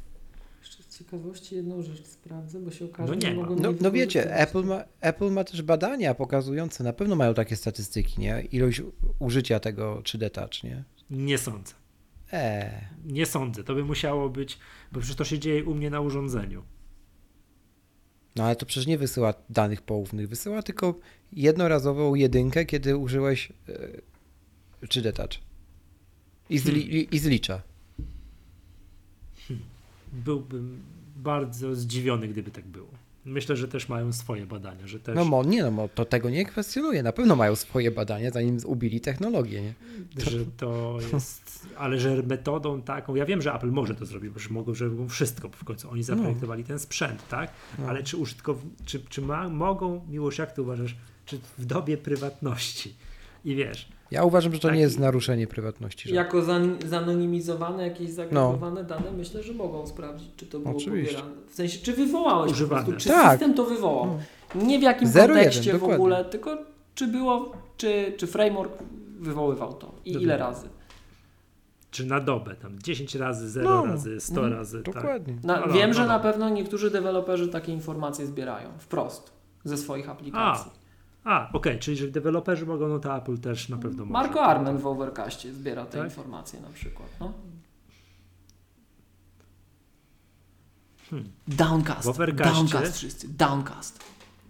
A właśnie, zrobiliśmy sondę, gdzie co, jak i tak dalej. No i co? Znaczy, gdzie wy, drodzy słuchacze, słuchacie MacGadki i głosy są podzielone na 3. Aplikacja systemowa, Overcast i Downcast. I siłka!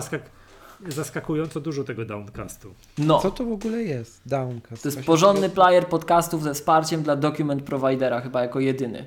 Także document provider, Downcast. Mhm. Ale co to znaczy ze wsparciem dla document providera? To znaczy, że jak sobie pobierzesz podcast, to możesz go sobie zarchiwizować na urządzeniu, gdzie chcesz, albo możesz sobie z innej aplikacji wgrać odcinek, gdzie chcesz, tak jak na komputerze. Nie musisz przez jakieś cudze serwery, cudze usługi. Możesz sobie to, co ściągnąłeś, zapisać w plikach. Możesz sobie z plików wgrać. Tak jak porządna aplikacja na iOS powinna być zrobiona.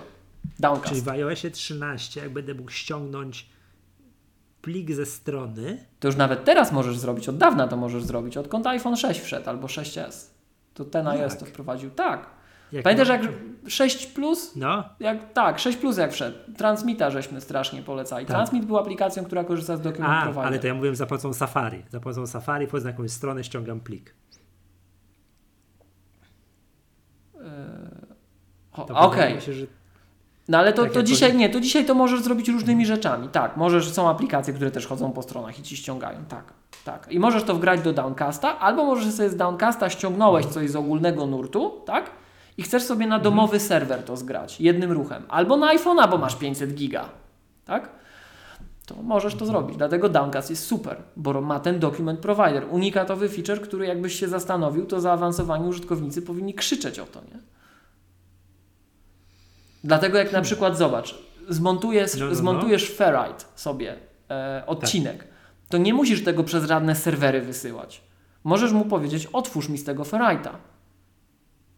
Tak? I jak przesłuchasz i będzie OK, to wrzuć mi to od razu na serwer i wygeneruj mi te RSS-y i wszystko robisz z iPhone'a. Znaczy, jak sprawdzić, czy prawidłowo są rozdziały nagrane? No właśnie, Downcastem przez to. Dokładnie. No. Aha. Downcast, siłka. A będziecie mieli rozdziały już? Siłkę?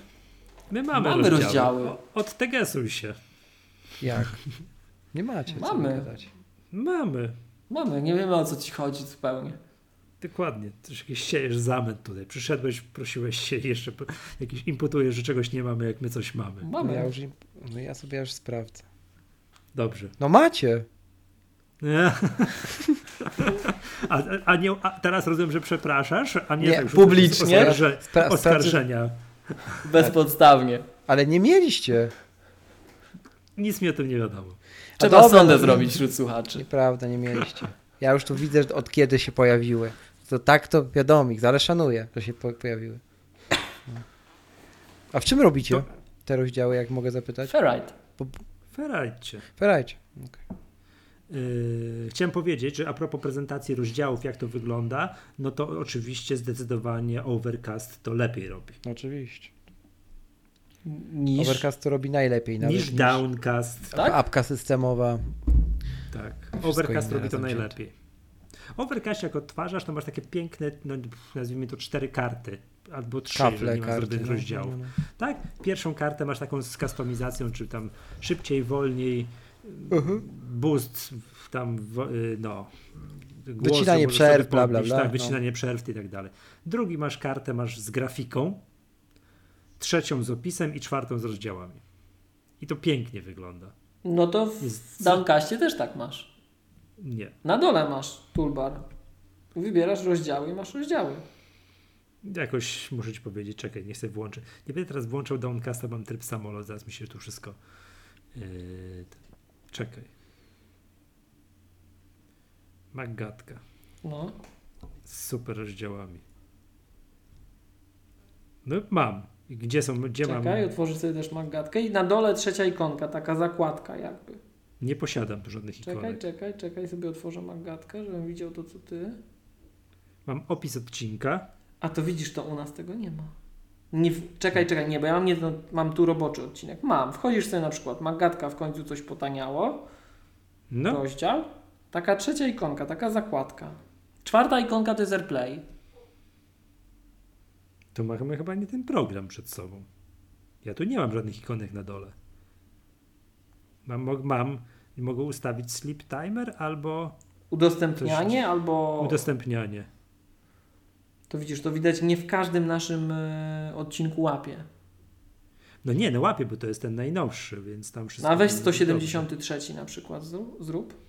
W końcu coś potaniało. Jak masz? A tu mam. No. A jest, okej. Nie? I zobacz, i masz to samo. Tak? I masz po prostu rozdziały, miejsce, tak. To Overcast to lepiej robi. Uprę się teraz. Ale nie ma document providera. O, masz ci los. Killer feature.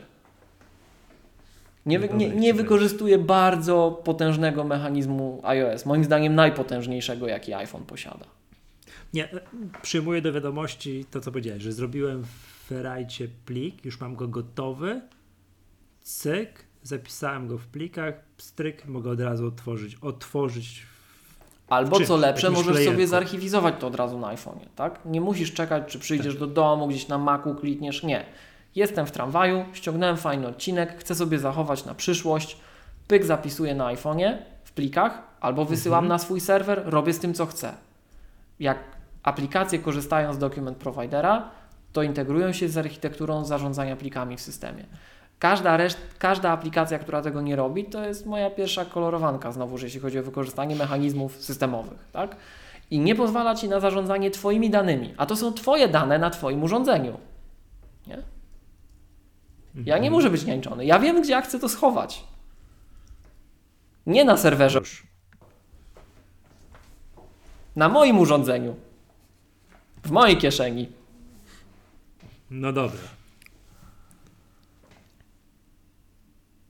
O, dostałem SMS-a, logowanie.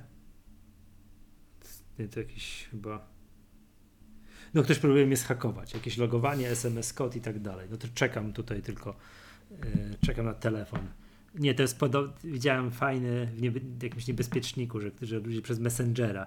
Cześć, słuchaj, wiesz co, ta sprawa, podaj mi kod BLIK, ja ci przeleję 300, a ty podaj mi kod BLIK, zapłać za mnie kodem BLIK gdzieś tutaj, nie? Tak w ten sposób ludzie próbują od kogoś wyłudzać pieniądze. Dobra, zostawmy to. Wróćmy może do tego iPhone'a, tak? Czy coś jeszcze mamy o nim, co powinniśmy powiedzieć? No jak? Oprócz tego, że wszystko mający, 3 kamery. No, jaka jest jeszcze poważna zmiana w linii Pro? No, panowie, czekaj. Najważniejsza zmiana w linii Pro, jak ktoś kamery nie używa. Bo o baterii powiedzieliśmy, o wydajności powiedzieliśmy, no. 3D Touch wycofaliśmy. No to już mówiliśmy, ale to nie jest najważniejsza zmiana. To ja powiem. No? Uwaga. No. Matowe plecki. Dziękuję. Też, ale też. Nie. Pro Display XDR. Nowy ekran. Nowy ekran o zauważalnie lepszych parametrach. Znacząco lepszy kontrast, znacząco lepsza jasność. Znacząco. To jest nowy ekran, nowa generacja ekranów w urządzeniach Apple'a. Ciekawe, czy my to będziemy widzieć. Będziemy widzieć. Jeżeli te parametry, które Apple podaje, takie techniczne są, różnica jest taka, jaka była między 10S a 11, to będziemy to bardzo wyraźnie widzieć. To jest nowy ekran. Mhm. Okej. Tego nie sposób zauważyć na tej stronie. A jest wyświetlacz. Jest. Jak sobie otworzycie, to zobaczcie. Kontrast 2 miliony do 1 i jasność maksymalna typowo 800 nitów, jasność maksymalna w HDR 1200 nitów. To są zauważalnie wyższe wartości niż były. Także to jest nowy ekran. 2 miliony do 1. Tak jak w generacji 10S było mówione, że tam poza narzekaczami, to przede wszystkim mieliśmy duży telefon w końcu. Bezramkowy, duży telefon z większym wyświetlaczem. I to był powód. Jak chciałeś mieć duży ekran, szedłeś i kupowałeś, tak? Jeżeli teraz dla Ciebie ekran jest istotny, to powinieneś widzieć te różnice. To jest nowa generacja wyświetlaczy. To nie jest tylko marketingowa nazwa, żeby było on par z tym ekranem, który my robimy dla Maca Pro, tak? To jest nowa generacja wyświetlaczy w iPhone'ie. I mają tylko linia Pro. I ja nie wnikam, czy ona jest robiona tak jak w Macu Pro, bo tego nie mam pojęcia. Ale jeżeli te parametry, które mamy na razie na papierze, tak, będą tak różniły się od siebie rzeczywiście w realu, to będziemy to widzieć. To jest nowa generacja wyświetlaczy. Miłosz, to już nawet nie pytam, czy się przesiadasz. No właśnie. Ja już jedno terabajta zawczasu chciałem. No. Oczywiście, że tak. Jak ekran jest nowy, to ja nie zdzierżę. To muszę, wiecie. A na co? Na Pro Maxa 256? Nie, Pro Maxa 512. Nigdy w życiu tam 256. Ja niestety byłem dobrym Samarytaninem i sam skończyłem na 256 i już ostatnie 2 tygodnie to już narzekam. Nie, że już... A jaki kolor? No ja bym chciał albo czarny. Krzysiu, pochwalę Cię, jak prawdziwy... Albo zielony, nie? Od koloru. Dziękuję. Zielony. Albo czarny, albo zielony, tak. No. Tak. A jak wyjdzie, to zobaczymy. Mhm. No czekaj, zamów przedsprzedaży. Klikam. Bo tu widziałem czas oczekiwania, tam skoczyły. Ja już tam pozamawiałem, ale no to czasem. 2-3 tygodnie, tu i teraz. Taki właśnie ten Midnight Green,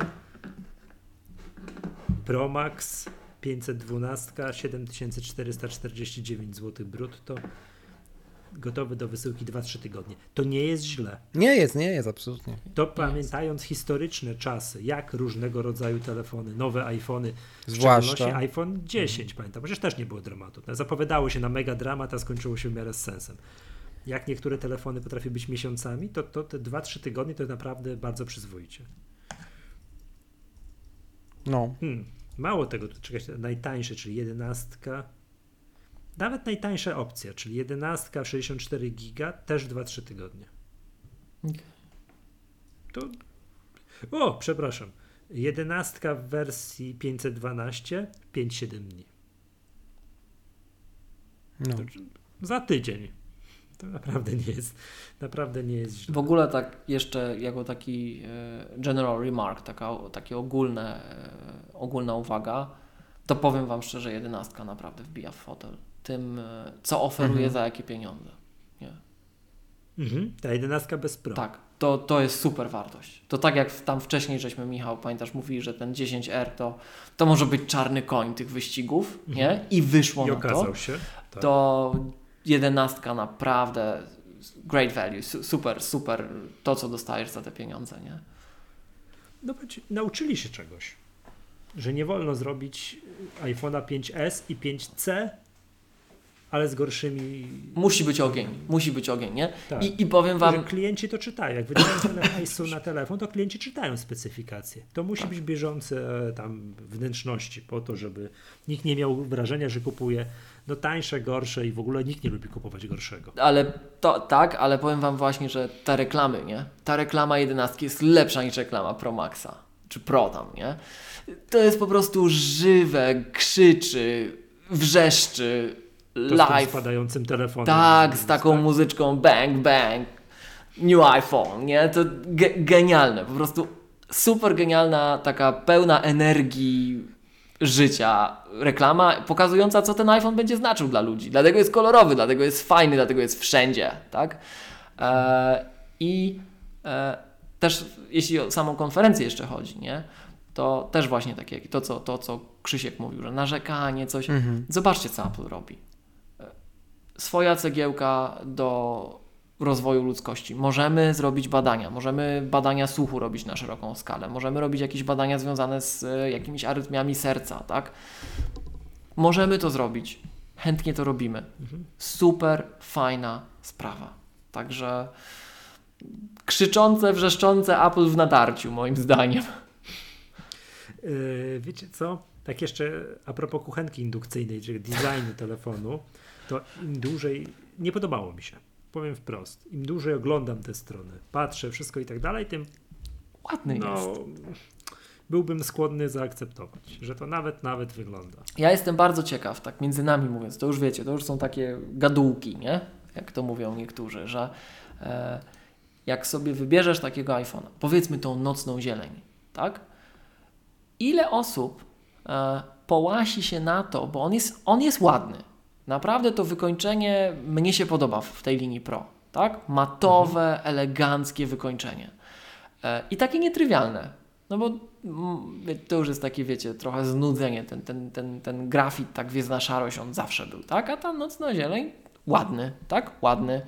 I pani pasuje, i panom pasuje. Tak, to prawda. Fajne, to tak? Prawda. Uniwersalny, elegancki, świeży, nowy wygląd, ładnie matowo wykończony. Jestem ciekaw, jak Apple tak podkreśla, że takie, wiecie, teraz niezniszczalne te iPhony.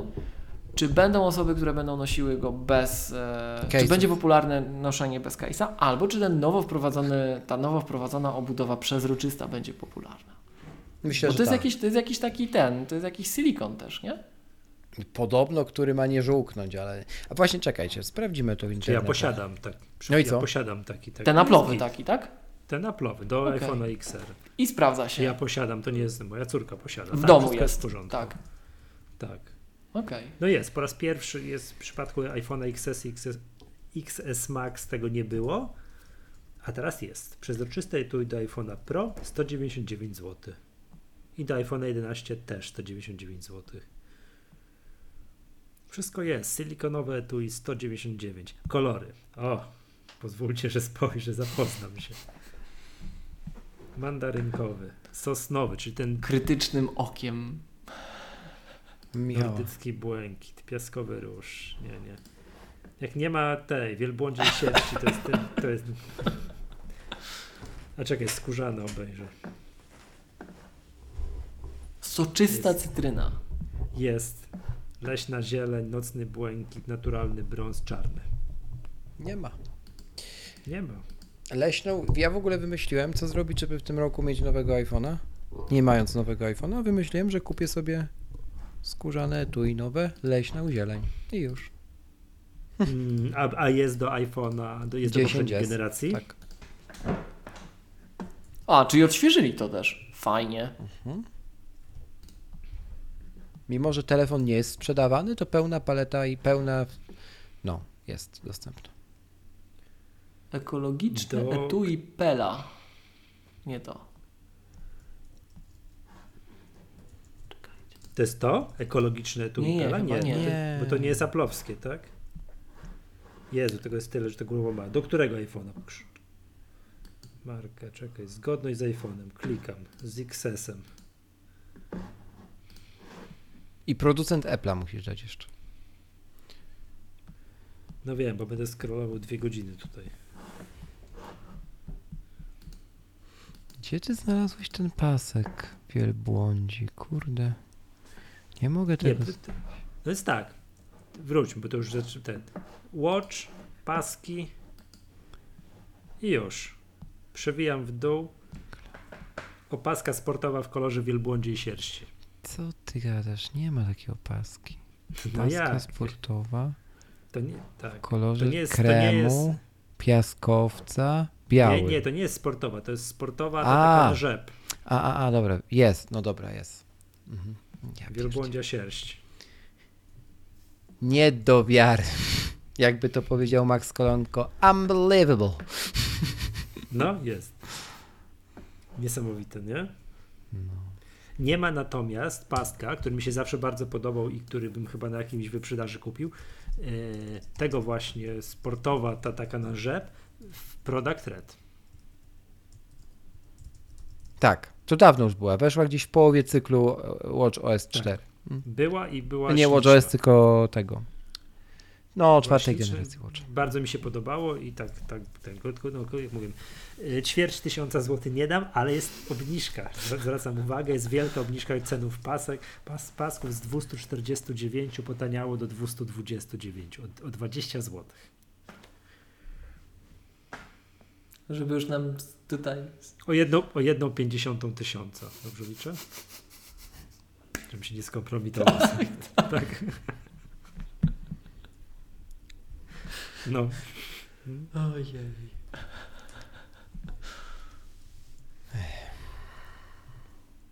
No, cóż, chyba byśmy do szczęśliwego końca zmierzali, powiem wam. Ale jaki pięknie zgrany odcinek, jak ta konferencja. 2,5 godziny zaraz będzie. No. Ale powiem wam jeszcze tak tytułem końca, robiąc konferencja godzina 40? Klamrę z początkiem, tak. Że zgadzam się w sumie z tym, co powiedzieliśmy 2 godziny temu. Któryś z was powiedział, że konferencja była strasznie nieprzegadana i pełna takiego mięsa. Zgadzam się. Bo zaczęła się bez przydługawego prezentowania liczb, mówienia o, co ja na przykład w naszym konkursie z Bo Czemu Nie też z Rafałem obstawiłem, nie trafiłem oczywiście, mówienia o tym, że Amazonia się pali, ile to Apple pieniędzy na to przeznaczyło, jak ważna jest dla nich ekologia, nic takiego nie było. Było od razu czyste mięso, po kolei. Właśnie już dawno nie było. Dawno, no. Takiego tak jakby w końcu mieli cyferkowego porno tak, na początku, tak. Nie? Już dawno nie było. No. Ciekawy jestem, co będzie na tej październikowej, bo jestem pod warunkiem, że będzie październikowa jakakolwiek. Będzie, musi być. Nie mamy podanej cen Maca Pro. One muszą gdzieś zostać podane. Nie mamy podanych cen monitora. Nie mamy podanego startu sprzedaży tego monitora. I to jest idealny moment, kiedy... Jak to nie mamy cen monitora? Ceny monitorów no są. Mamy cen. Startu sprzedaży chciałem powiedzieć, a w przypadku Maca Pro nie mamy. No, powiem ci tak, to będą takie ceny, że robienie pod to konferencji... No okej, z tym się zgodzę. Może nie być najlepszym pomysłem. Tak? Nie, to nie jest tak, wiesz, wyświetlą... No ale Michał, jeśli najdroższy komputer, jaki będę mógł...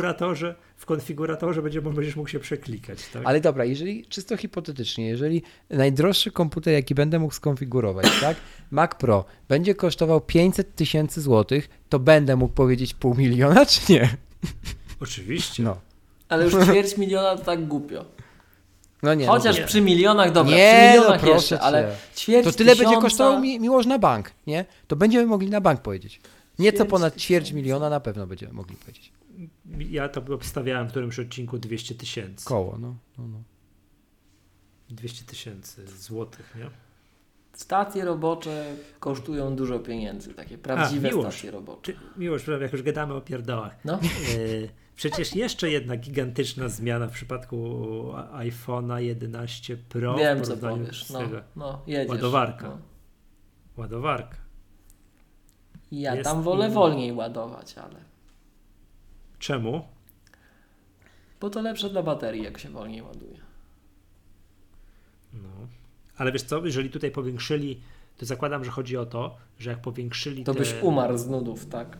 No, że to może być ten sam argument, dlaczego iPadów, jak tak, się iPadów tym bardziej, że... taką małą ładowareczką, no to ci cały dzień zajmuje. Podejrzewam, że o to poszło. To tak zupełnie szczerze, ja tak wolałbym ładować, ale praktyka jest taka, że jak ja sobie na przykład tym ferrite'em dłubię i później muszę podładować, to dokładnie tą ładowarką, którą oni teraz dokładają, bo to ponoć ma być ta ładowarka od iPada Pro obecnego, ładuje tego swojego iPhone'a i to naprawdę działa, nie? To no naprawdę to jest pstryk. Tak. Mhm.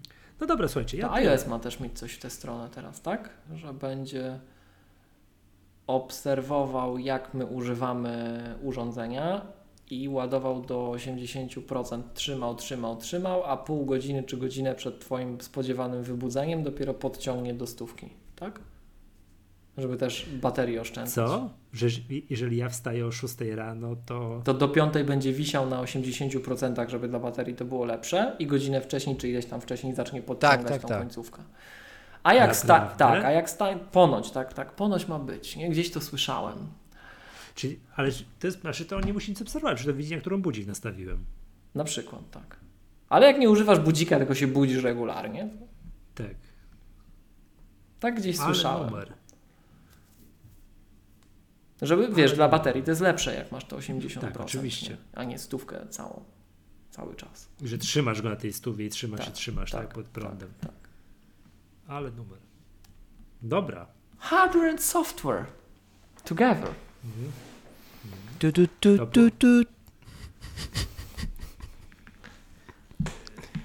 Czekaj, dżingla puścimy za chwileczkę, nie musisz go, Krzysiu, śpiewać, także to... No dobrze. A macie dżingle?